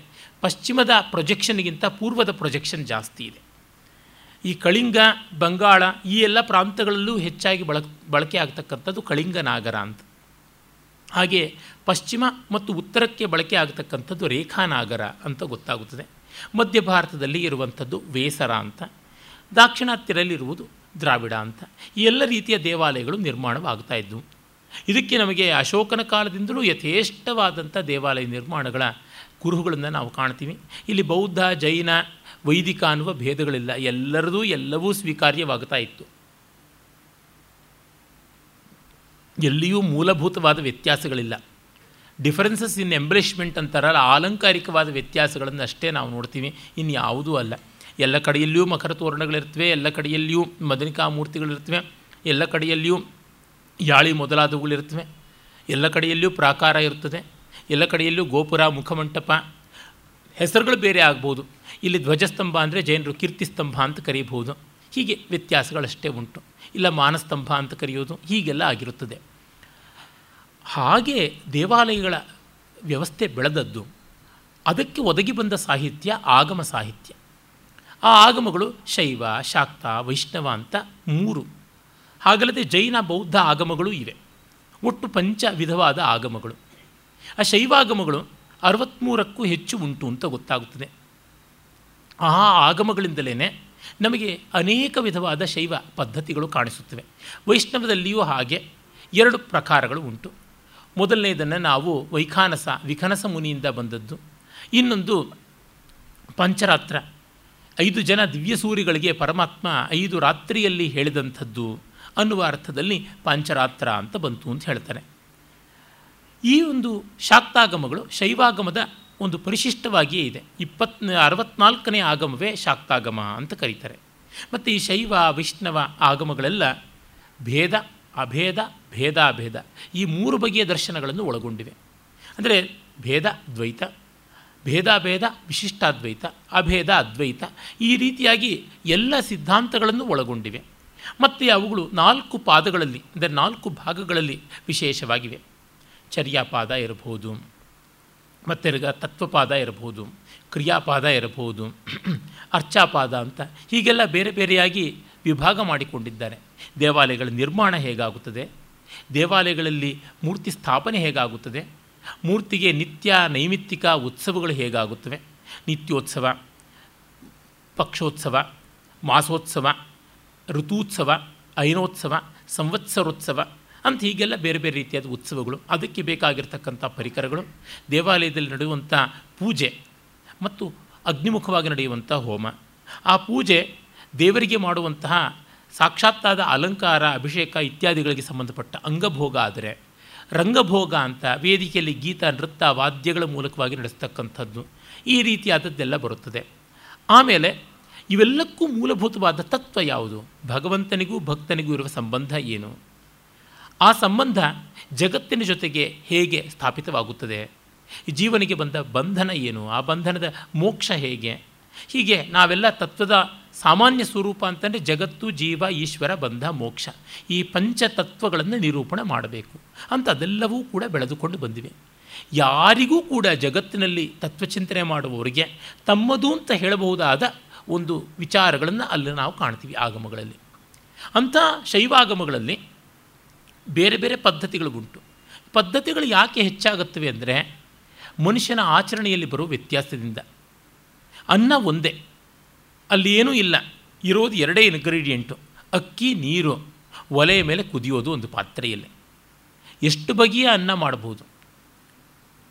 ಒಂದು ರೀತಿ ಉದುರುದುರಾಗಿ ಗಂಟಲಿಗೆ ಇಳಿಯೋಕ್ಕಾಗದೆ ಹಿಡ್ಕೊಂಡು ಹೋಗುವಂಥ ರೀತಿಯಲ್ಲಿ ಕಡಿಮೆ ನೀರಿಟ್ಟಿರ್ತಕ್ಕಂಥ ಹಳೆಯ ಅಕ್ಕಿಯ ಅನ್ನದಿಂದ ಮೊದಲುಗೊಂಡು ಅಖಂಡ ಮಂಡಲಾಕಾರವಾಗಿ ಒಂದೇ ಮುದ್ದೆಯಾಗಿರುವಂತೆ ಅದು ಅನ್ನವೋ ಹಿಟ್ಟೋ ಸಂಡಿಗೆ ಇಡಬೇಕೋ ಏನೋ ಅಂತ ಗೊತ್ತಾಗದಿರುವಂತೆ ಹೊಸ ಅಕ್ಕಿನಲ್ಲಿ ಅತಿ ಹೆಚ್ಚು ನೀರು ಹಾಕಿರ್ತಕ್ಕಂಥ ಈ ಎರಡು ಎಕ್ಸ್ಟ್ರೀಮ್ಸಿಂದ ಮೊದಲುಗೊಂಡು ಹದವಾಗಿ ಮಧ್ಯದ್ದು ಹೀಗೆ ಬೇರೆ ಬೇರೆ ರೀತಿಯಾದದ್ದು ಉಂಟು.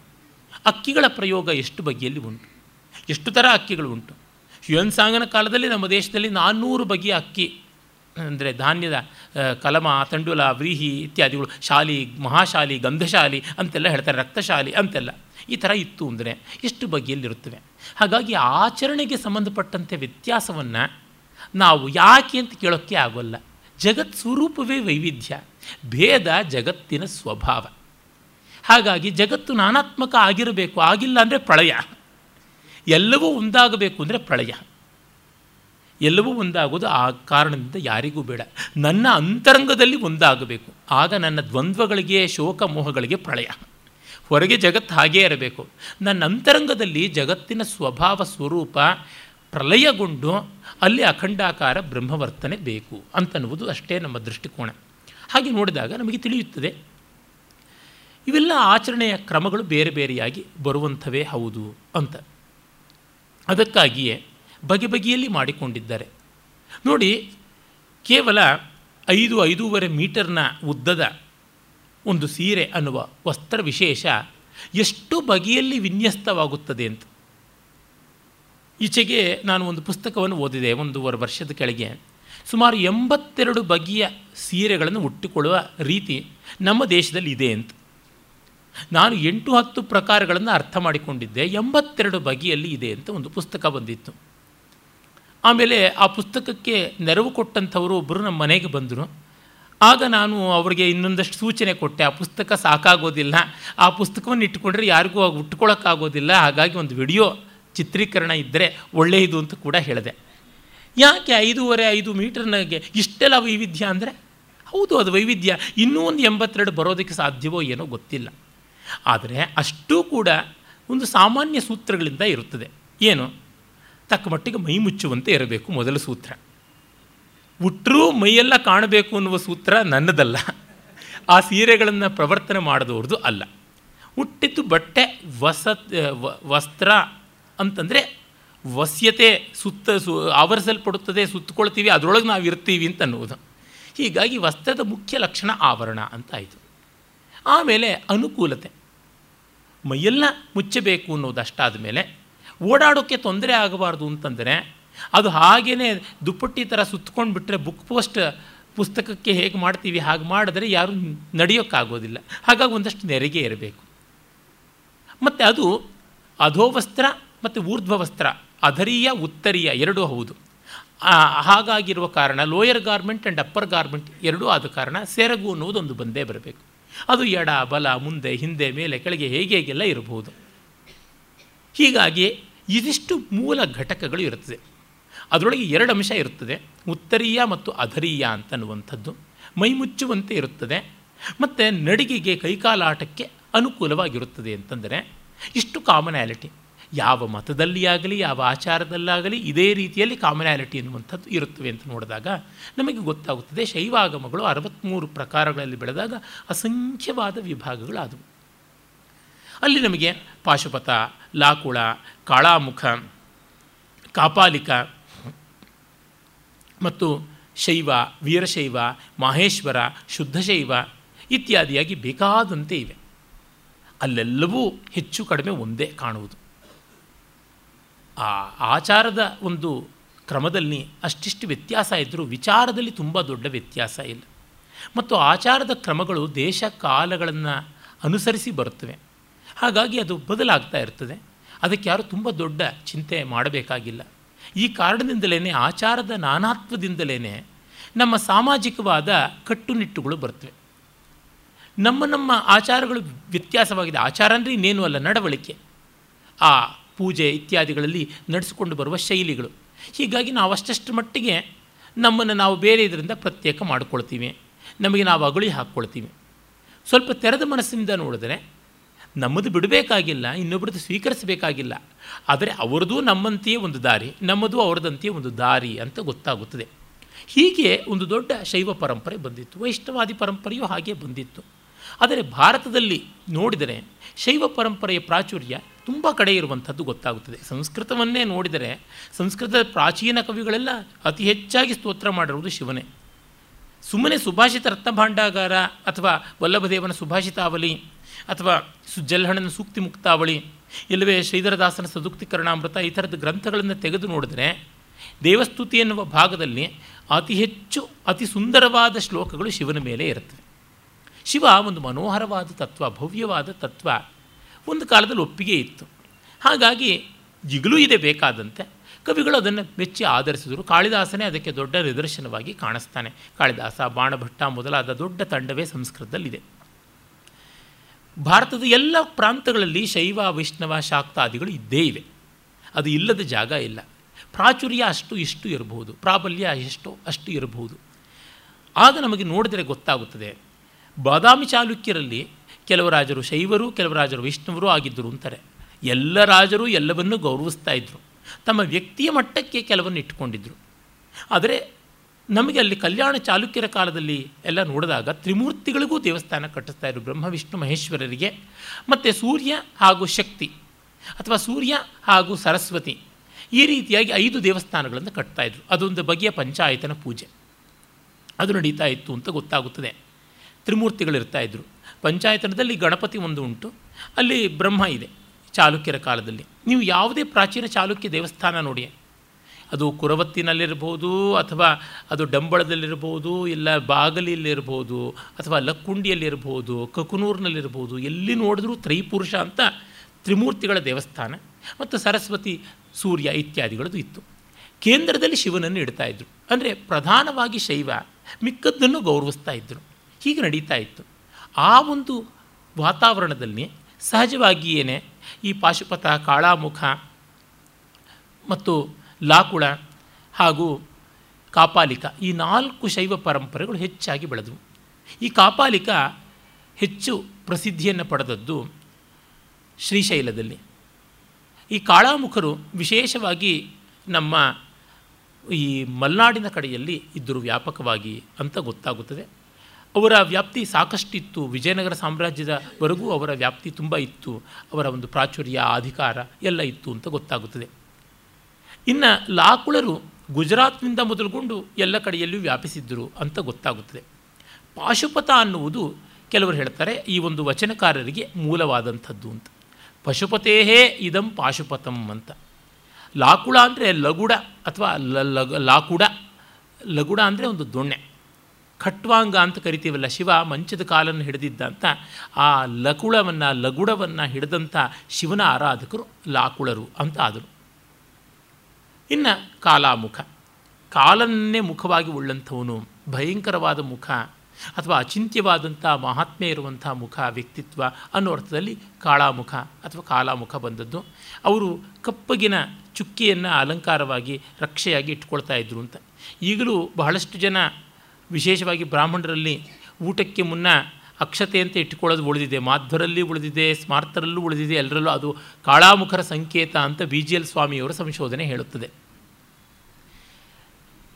ಆಮೇಲೆ ನಾವು ನೋಡುವಂಥದ್ದು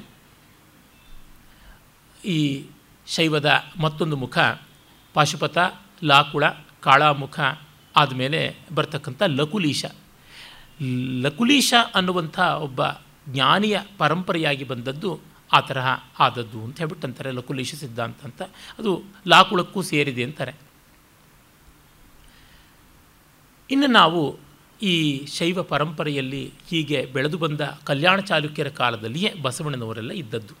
ಮತ್ತು ಕಾಶ್ಮೀರದಲ್ಲಿ ಪ್ರತಿಭಿಜ್ಞಾ ಶೈವ ದರ್ಶನ ಅಂತ ಅದು ಒಂದಿತ್ತು, ಅದು ಎಂಟನೇ ಶತಮಾನದಿಂದ ಬೆಳೆದು ಬಂತು ಅಂತ. ಆದರೆ ಇವೆಲ್ಲ ಗ್ರಂಥದ ಆಧಾರದಿಂದ ನಾವು ಅವರು ಆ ಕಾಲದಲ್ಲಿದ್ದರು ವಸುಗುಪ್ತ ಈ ಕಾಲದಲ್ಲಿದ್ದ ಕಲ್ಲಟ ಈ ಕಾಲದಲ್ಲಿದ್ದ, ರಾಮಕಂಠ ಈ ಕಾಲದಲ್ಲಿದ್ದ ಅಭಿನವಗುಪ್ತ ಈ ಕಾಲದಲ್ಲಿದ್ದ, ಹಾಗಾಗಿ ಆಗ ಹುಟ್ಟಿತು ಅಂತೀವಿ.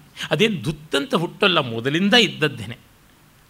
ಅಂದರೆ ಇವೆಲ್ಲವೂ ಕೂಡ ಗ್ರಂಥದಿಂದಾಗಿ ನಾವು ಆ ಗ್ರಂಥದ ಕಾಲವೇ ಇದರ ಹುಟ್ಟು ಅಂತ ಹೇಳುವಂತೆ ಇಲ್ಲ. ಮೊದಲಿಂದಲೂ ಆ ವಿಚಾರಗಳು ಇರ್ತಾ ಬಂದವು ಅಂತ ವೇದದಲ್ಲಿಯೇ ರುದ್ರ ಇತ್ಯಾದಿಯಾಗಿ ಯಥೇಷ್ಟವಾಗಿ ಉಂಟು ನಮಗೆ ಗೊತ್ತಿದೆ. ಮತ್ತು ಅಲ್ಲಿಯೇನೂ ಇದು ಮೇಲು ದೇವತೆ, ಇದು ಕೀಳು ದೇವತೆ, ಇದು ಮುಟ್ಟಬಾರದ ದೇವತೆ ಈ ರೀತಿಯಾದದ್ದೆಲ್ಲ ಏನೂ ಇಲ್ಲ. ಹೀಗಾಗಿ ಶೈವ ಅನ್ನುವಂಥದ್ದು ಅಲ್ಲಿಂದ ಆದ್ಯಂತ ನಡ್ಕೊಂಡು ಬಂದಿದೆ. ಕಾಶ್ಮೀರದಲ್ಲಿಂದ ಎಷ್ಟೋ ಜನ ಬಂದಿದ್ದರು ವಚನಕಾರರಲ್ಲಿ ನಾವು ನೋಡ್ತೀವಿ. ಆ ರೀತಿಯಾಗಿ ಕಾಶ್ಮೀರದ ಸಂಪರ್ಕ ಇದ್ದದ್ದು ಗೊತ್ತಾಗುತ್ತದೆ. ಪ್ರತಿಭಿಜ್ಞಾ ಶೈವ ದರ್ಶನವು ಇದರೊಳಗೊಂದು ವಿಶಿಷ್ಟವಾದಂಥ ಕೊಡುಗೆಯನ್ನು ಕೊಟ್ಟಿದೆ. ಹೀಗೆ ಶೈವಾಗಮಗಳು ಅದರೊಳಗೆ ಎಲ್ಲ ವಿಭಾಗಗಳು ಸೇರಿಕೊಳ್ಳುತ್ತವೆ. ಅವೆಲ್ಲವೂ ಕಲ್ಯಾಣ ಚಾಲುಕ್ಯರಲ್ಲಿ ನೆಲೆ ನಿಂತಿದ್ವು.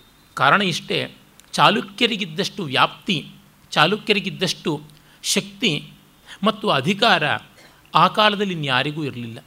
ಚಾಲುಕ್ಯರಂತೆ ಅಖಂಡ ಭಾರತವನ್ನೆಲ್ಲ ಓಡಾಡಿದ ಮತ್ತೊಂದು ರಾಜವಂಶ ಕಾಣಿಸೋದಿಲ್ಲ. ಅವರು ತಮಿಳುನಾಡಿನವರೆಗೂ ಹೋಗಿದ್ದರು ಇತ್ತ ಆಂಧ್ರಕ್ಕೆ ಹೋಗಿದ್ದರು ಮಹಾರಾಷ್ಟ್ರವಂತೂ ಸರಿಯೇ ಸರಿ. ಇನ್ನು ಬಂಗಾಳದವರೆಗೂ ಹೋಗಿದ್ದರು ನೇಪಾಳಕ್ಕೆ ಹೋಗಿದ್ದರು ಮಿಥಿಲೆ, ಬಿಹಾರ ಈ ಎಲ್ಲ ಪ್ರಾಂತ್ಯಕ್ಕೆ ಹೋಗಿದ್ದರು ಗುಜರಾತ್ ರಾಜಸ್ಥಾನದಲ್ಲಿ ಯಥೇಷ್ಟವಾಗಿದ್ದರು ಅಲ್ಲಿ ಸೋಲಂಕಿ ಅಂತ ಕರೆಯೋದೆಲ್ಲ ಚಾಲುಕ್ಯವೇ ಆಗಿರ್ತಕ್ಕಂಥದ್ದು. ಕಾಶ್ಮೀರಕ್ಕೂ ಸಂಬಂಧ ಇತ್ತು. ಹೀಗೆ ಸರ್ವತೋಮುಖವಾಗಿ ಚಾಲುಕ್ಯರು, ಬಾದಾಮಿ ಚಾಲುಕ್ಯರು, ವ್ಯಂಗ್ಯ ಚಾಲುಕ್ಯರು, ಕಲ್ಯಾಣ ಚಾಲುಕ್ಯರು, ಮತ್ತು ನಮಗೆ ಗೊತ್ತಾಗುವಂತೆ ಗುಜರಾತಿನ ಚಾಲುಕ್ಯರು ಅಂತ ಹೀಗೆಲ್ಲ ಬೆಳೆದುಕೊಂಡು ಬಂತು. ಆಮೇಲೆ ಚಾಲುಕ್ಯರ ಅಗ್ರೇಸರ ಮಹಾರಾಜ ಆರನೇ ವಿಕ್ರಮಾದಿತ್ಯ. ಅವನು ಸುಮಾರು ಐವತ್ತು ವರ್ಷಗಳಿಗೂ ಹೆಚ್ಚು ಕಾಲ ರಾಜ್ಯವನ್ನು ಅಂತ ಗೊತ್ತಾಗುತ್ತದೆ.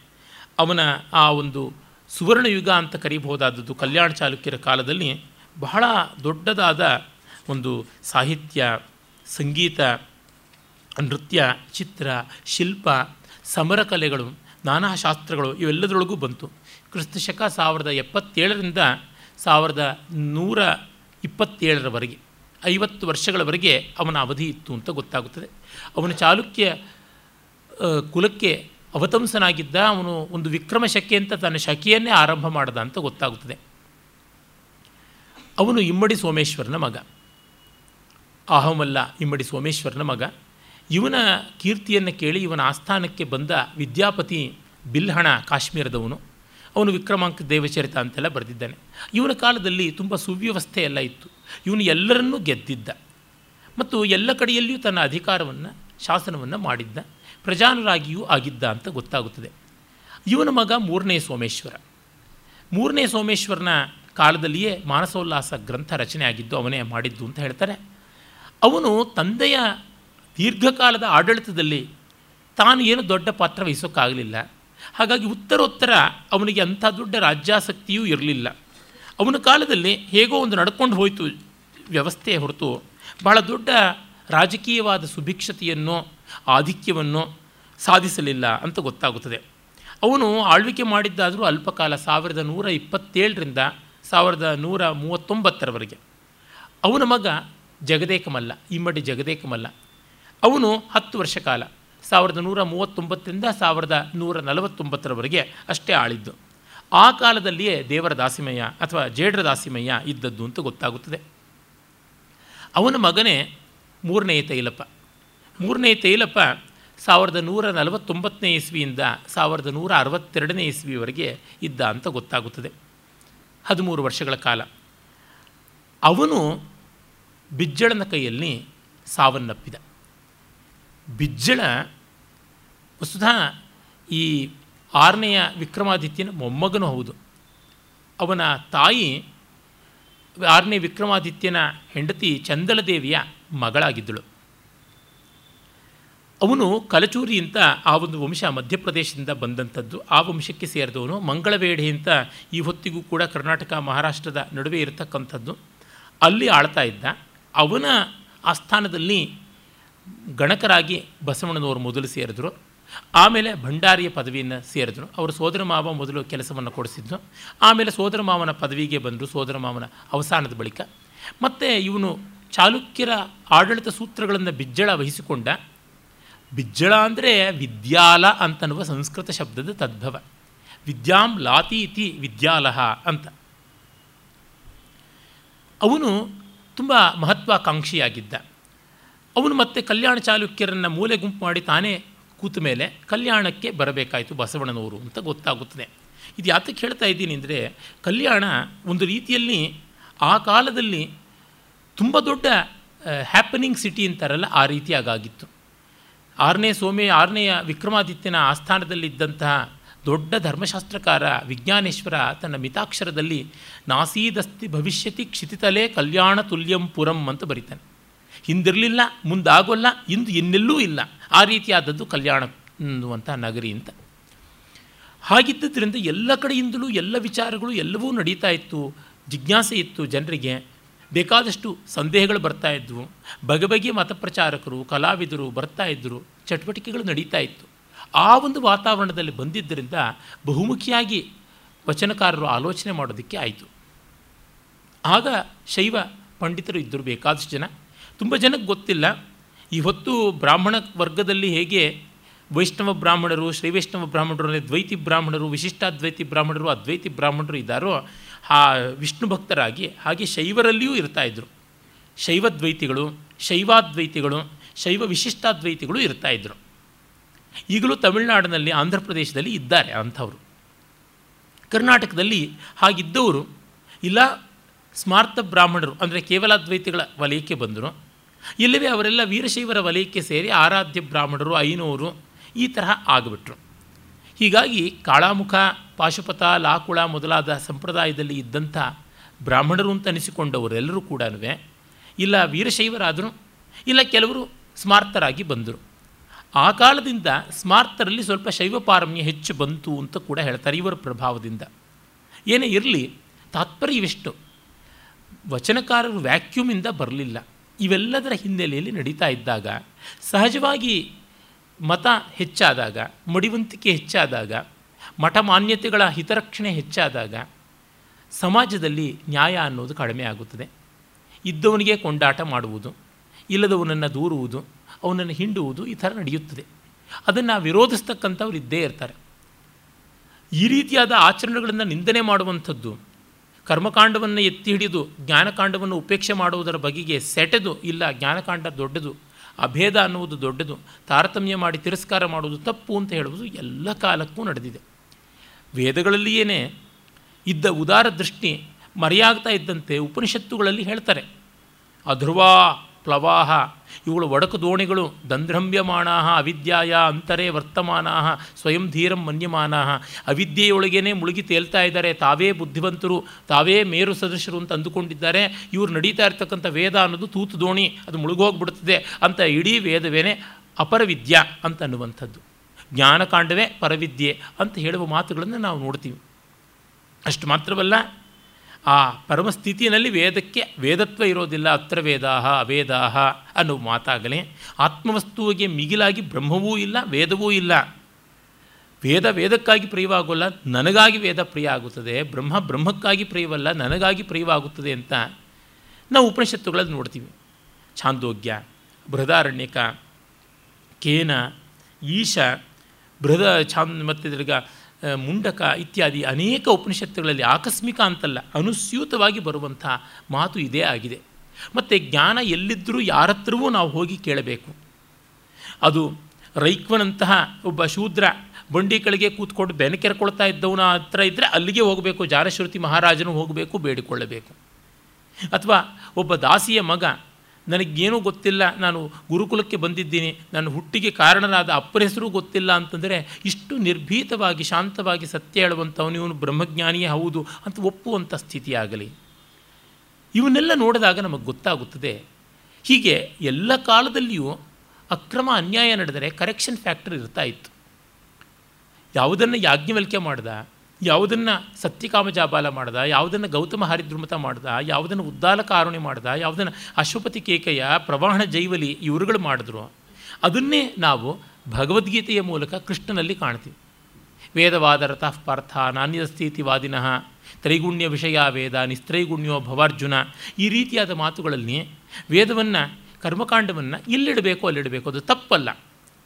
ಆದರೆ ಅದನ್ನು ಮುಂದೆ ಮಾಡಿಕೊಂಡು ನೀವು ದೊಡ್ಡದನ್ನು ಬರೆಯಬೇಡಿ ಅಂತ ಹೇಳ್ತಾ, ಕರ್ಮ ಅನ್ನೋದಕ್ಕೆ ತುಂಬ ವ್ಯಾಪಕವಾದ ಅರ್ಥ ಯಾವುದು ವೇದಗಳಲ್ಲಿಯೇ ಇತ್ತೋ ಅದನ್ನು ಪುನರುಜ್ಜೀವನ ಮಾಡಿಕೊಟ್ಟ ಕೃಷ್ಣ, ಕರ್ಮಯೋಗ ಅಂತ. ನಾನು ಹಿಂದೆ ಉಪನಿಷತ್ತುಗಳಿಗೆ ಸಂಬಂಧಪಟ್ಟಂತೆ ಮಾತನಾಡುವಾಗ ಅದನ್ನು ತಿಳಿಸಿದ ಕಾರಣ ಮತ್ತೆ ವಿಸ್ತರಿಸಬೇಕಾಗಿಲ್ಲ. ಯಾವುದನ್ನು ಕೃಷ್ಣ ಕರ್ಮಯೋಗ ಅಂತ ಅದನ್ನೇ ವಚನಕಾರರು ಕಾಯಕ ಕಾಂದಿದ್ದಾರೆ ಯಾವ ರೀತಿಯಲ್ಲಿಯೂ ಅದು ಮೇಲೂ ಇದು ಕೀಳಲ್ಲ, ಅದು ಬೇರೆ, ಇದು ಬೇರೆ ಅಲ್ಲ. ಅದು ಒಂದೇ ಆಗಿರುವಂಥದ್ದು. ಮತ್ತು ಬುದ್ಧ ಸಮ್ಯಕ್ ಕರ್ಮ ಅಂತ ಇದನ್ನೇ ಹೇಳಿದ್ದಾನೆ. ತನ್ನ ಆರ್ಯ ಅಷ್ಟಾಂಗಿಕ ಮಾರ್ಗದಲ್ಲಿ ಅದೇ ವಿಷಯ ಬಂದಂಥದ್ದಾಗಿದೆ. ಹೀಗೆ ನೋಡಿದಾಗ ನಮಗೆ ವೇದಗಳು, ಉಪನಿಷತ್ತುಗಳು ಮತ್ತು ಬುದ್ಧ, ಕೃಷ್ಣ ಇತ್ಯಾದಿಗಳು ಹೇಳಿದ್ದನ್ನೇ ಇವರು ನಮ್ಮ ಸಂದರ್ಭಕ್ಕೆ ಬಹಳ ಚೆನ್ನಾಗಿ ಒದಗಿಸಿಕೊಟ್ಟಿದ್ದಾರೆ ಅಂತ ಅನ್ನಬೇಕು. ಅದನ್ನೇ ಆಧುನಿಕ ಕಾಲದಲ್ಲೇ ಸ್ವಾಮಿ ವಿವೇಕಾನಂದರು ಇರಬಹುದು. ರಾಮತೀರ್ಥರಿರ್ಬೋದು, ಇವರುಗಳೆಲ್ಲ ಹೇಳಿಕೊಂಡು ಬಂದಿದ್ದಾರೆ. ಈಗಷ್ಟೇ ರಾಮಸ್ವಾಮಿಯವರು ಹೇಳಿದರು, ಹೇಳಿಕೊಂಡು ಬಂದಿದ್ದು ಮಾತ್ರವಲ್ಲ, ಆಚರಣೆ ಮಾಡಿ ಹೇಳಿದ್ದಾರೆ, ಅದರಿಂದ ದೊಡ್ಡವರಾದರು ಅಂತ. ಹಾಗಲ್ಲವಾದರೆ ವಚನಗಳು ಹೇಳುವಂಥ ಮಾತನ್ನು ಇನ್ನೂ ಚೆನ್ನಾಗಿ, ಇನ್ನೂ ಬಣ್ಣ ಬಣ್ಣವಾಗಿ ಯಾರೂ ಹೇಳಬಹುದಾಗಿತ್ತು. ಬದುಕಿದವರಿಗೆ ಬೆಲೆ, ಬದುಕಿದವರ ಮಾತಿಗೆ ಹೆಚ್ಚಿನ ಕಾಂತಿ, ವರ್ಚಸ್ಸು ಉಂಟು. ಆಗ ಬಿಜ್ಜಳನಲ್ಲಿ ನೈತಿಕ ಪ್ರಜ್ಞೆ ಅಷ್ಟಿರಲಿಲ್ಲ. ಅವನು ಸಮರ್ಥನಾದ ರಾಜಕೀಯ ಪಟು, ದಕ್ಷ ಆಡಳಿತಗಾರ. ಆದರೆ ನೈತಿಕವಾದ ದಾರ್ಢ್ಯ ಇಲ್ಲ. ಅದು ಸಹಜವಾಗಿಯೇ ಬಸವಣ್ಣನವರಂಥವ್ರಿಗೆ ಹಿತ ಆಗಿರೋಲ್ಲ. ಆದರೆ ಜೀವಿಕೆಗಾಗಿ, ಹೊಟ್ಟೆಪಾಡಿಗಾಗಿ ಇರ್ತಾರೆ. ಆಗೆಲ್ಲ ಎರಡು ಮಾತುಗಳು ಬರ್ತವೆ. ಕಾವ್ಯಗಳಲ್ಲಿ, ಶಾಸನಗಳಲ್ಲಿ, ವಿಶೇಷವಾಗಿ ವಚನಗಳಲ್ಲಿ ಕಾಣಿಸುತ್ತದೆ. ಜೋಳವಾಳಿ ಮತ್ತು ವೇಳೆವಾಳಿ ಅಂತ. ಜೋಳದ ಪಾಳಿ ಅಂತೀವಿ. ಅಂದರೆ ಹೊಟ್ಟೆಪಾಡಿಗಾಗಿ ಎಷ್ಟೋ ಅಷ್ಟಕ್ಕೆ ರಾಜರುಗಳಿಗೆ, ಅಧಿಕಾರಿಗಳಿಗೆ ಗೌರವ ಕೊಡೋದು. ಅದು ಜೋಳವಾಳಿ. ವೇಳೆವಾಳಿ ಅಂತಂದರೆ ಅವರು ಸತ್ತರೆ ನಾವು ಸಾಯೋದು ಅಂತ.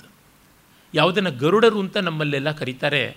ಆ ಒಂದು ವೀರಯುಗದಲ್ಲಿ ಇತ್ತು ಮಹಾರಾಜ ತೀರಿಕೊಂಡ್ರೆ ಅವನ ಅಂಗರಕ್ಷಕನಂತೆ ಕಾಲಿಗೆ ಆ ಒಂದು ಗರುಡನ ಲಾಂಛನವನ್ನು ಗಂಡಪೆಂಡೆಯರದಂತೆ ಕಟ್ಟಿಕೊಂಡವನು, ಅವನು ರಾಜನ ಚಿತೆಯಲ್ಲಿ ಕುತ್ತಿಗೆ ಕತ್ತರಿಸಿಕೊಂಡು ಬಿದ್ದು ಪ್ರಾಣತ್ಯಾಗ ಮಾಡ್ತಾ ಇದ್ದ. ಅಥವಾ ಅವನು ಬದುಕಿರುವಾಗ ತನ್ನ ಪ್ರಾಣವನ್ನೇ ಅಡ್ಡಿಯಾಗಿ ಮಾಡಿ ಎಡೆ ಕೊಟ್ಟು ತನ್ನ ಪ್ರಾಣವನ್ನೇ ಒಡ್ಡಿ ಅವನನ್ನು ಕಾಪಾಡೋದಿಕ್ಕೂ ನೋಡ್ತಾ ಇದ್ದ. ಹೀಗೆ ನಡೀತಾ ಇತ್ತು. ಆ ರೀತಿಯಲ್ಲಿ ಶರಣರು ಹೇಳ್ತಾರೆ, ನಾವು ಯಾವ ರಾಜನಿಗೂ ವೇಳೆವಾಳಿಗಳಲ್ಲ. ನಾವು ಕೇವಲ ಜೋಳವಾಳಿಗಳಷ್ಟೇ. ಅಂದರೆ ಏನು ಹೊಟ್ಟೆಪಾಡು? Ten o'clock to five o'clock six days a week ಅಥವಾ eight o'clock to six o'clock five days a week ಅದರಿಂದ ಆಚೆಗೂ ಅಲ್ಲ, ಅದರಿಂದ ಕಡಿಮೆನೂ ಅಲ್ಲ ಅಂತ. ಅದರಿಂದ ಆಚೆಗೆ ನಾವು, ನಾವೇ. ನಾವು ಇನ್ಯಾರಿಗೂ ಉತ್ತರವಾದಿಗಳು ಅಲ್ಲ ಅಂತ ಹೇಳಿಬಿಟ್ಟು. ಕೇಶರಾಜ, ವ್ಯಾಕರಣದ ಕೇಶರಾಜ ಅಲ್ಲ. ಇನ್ನೊಬ್ಬ ಕೇಶರಾಜ ಬರ್ತಾನೆ. ಅವನು ತನ್ನ ಉಂಗುರದಲ್ಲಿ ಶಿವಲಾಂಛನ ಇರುತ್ತದೆ. ಅದನ್ನು ಗಮನದಲ್ಲಿಟ್ಕೊಂಡು ನಮಸ್ಕಾರ ಮಾಡ್ತಾ ಇರ್ತಾನೆ ಯಾವ ರಾಜರಿಗೂ. ರಾಜರೊಳಗೆ ನಮಸ್ಕಾರ ಮಾಡ್ತಾ ಇರಲಿಲ್ಲ ಅಂತ ಹರಿಹರ ಅವನ ಬಗ್ಗೆ ಬರೆದ ರಗಳೆಯಲ್ಲಿ ಹೇಳ್ತಾನೆ. ಅಂದರೆ ಈ ಮಟ್ಟಕ್ಕೆ ಅವರು ಪ್ರಭುತ್ವವನ್ನು ಎಷ್ಟಕ್ಕೆ ಕಾಣಬೇಕು ಅಷ್ಟಕ್ಕೆ ಕಾಣ್ತಾ ಇದ್ದರು ಅಂತ. ಇದು ಎಲ್ಲ ಕಾಲದ ಜ್ಞಾನಿಗಳಲ್ಲಿಯೂ ಇದ್ದಂಥದ್ದೇ. ಎಲ್ಲ ಕಾಲದಲ್ಲಿಯೂ ಹೀಗೆ. ಆಂಧ್ರ ಪ್ರದೇಶದಲ್ಲಿ ನೋಡಿ ಇಮ್ಮನು ಜೇಶ್ವರಾಧಮುಲ ಕಿಚ್ಚಿ ಪುರಂಬುಲು ಸಮ್ಮುಲು ವಾಹನಂಬುಲಂ, ಕೊನಿ ಸಮ್ಮೆಟ ರೇಟುಲಂಬಡಕ ಸಮ್ಮತಿತೋ ಹರಿಕಿಚ್ಚೆ ಬಮ್ಮೆರ ಪೋತರಾಜುಕೊಡು ಭಾಗವತಂಬು ಜಗದ್ದಿತಂಬು ಗನ್ ಅಂತ ಹೇಳುವಲ್ಲಿ ಈ ರಾಜರುಗಳನ್ನು ನಾನು ಹೋಗಿ ನೋಡೋದಿಲ್ಲ. ಅವ್ರನ್ನ ನಾನು ಓಲೈಸೋದಿಲ್ಲ. ಅವ್ರಿಗೆ ನನ್ನ ಕಾವ್ಯವನ್ನು ಅರ್ಪಣೆ ಮಾಡೋದಿಲ್ಲ ಅಂತ.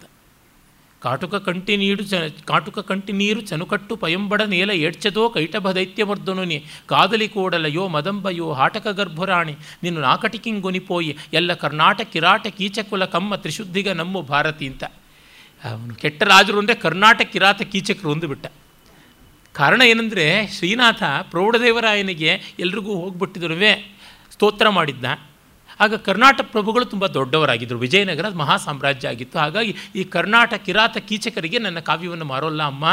ನೀನು ಕಾಡಿಗೆ ಹಚ್ಚಿಕೊಂಡ ಕಣ್ಣೀರಿನ ಕಾಡಿಗೆಯೆಲ್ಲ ಕರಗಿ ಎದೆ ಮೇಲೆ ಬಿದ್ದು ನಿನ್ನ ದಿವ್ಯವಾದ ಬಿಳಿಯ ಬಟ್ಟೆ ಮೈಲಿಗೆ ಆಗುವಷ್ಟು ಮಸಿಯಾಗುವಂತೆ ಅಳಬೇಡ. ನಾನು ನಿನ್ನನ್ನು ಮಾರಿಕೊಳ್ಳೋದಿಲ್ಲ. ಯಾವ ರಾಜನಿಗೂ ನೀನು ಆ ಕೈಟಭ ಮರ್ದನನಾದ ಮಹಾವಿಷ್ಣುವಿನ ಪ್ರೀತಿಯ ಸೊಸೆ.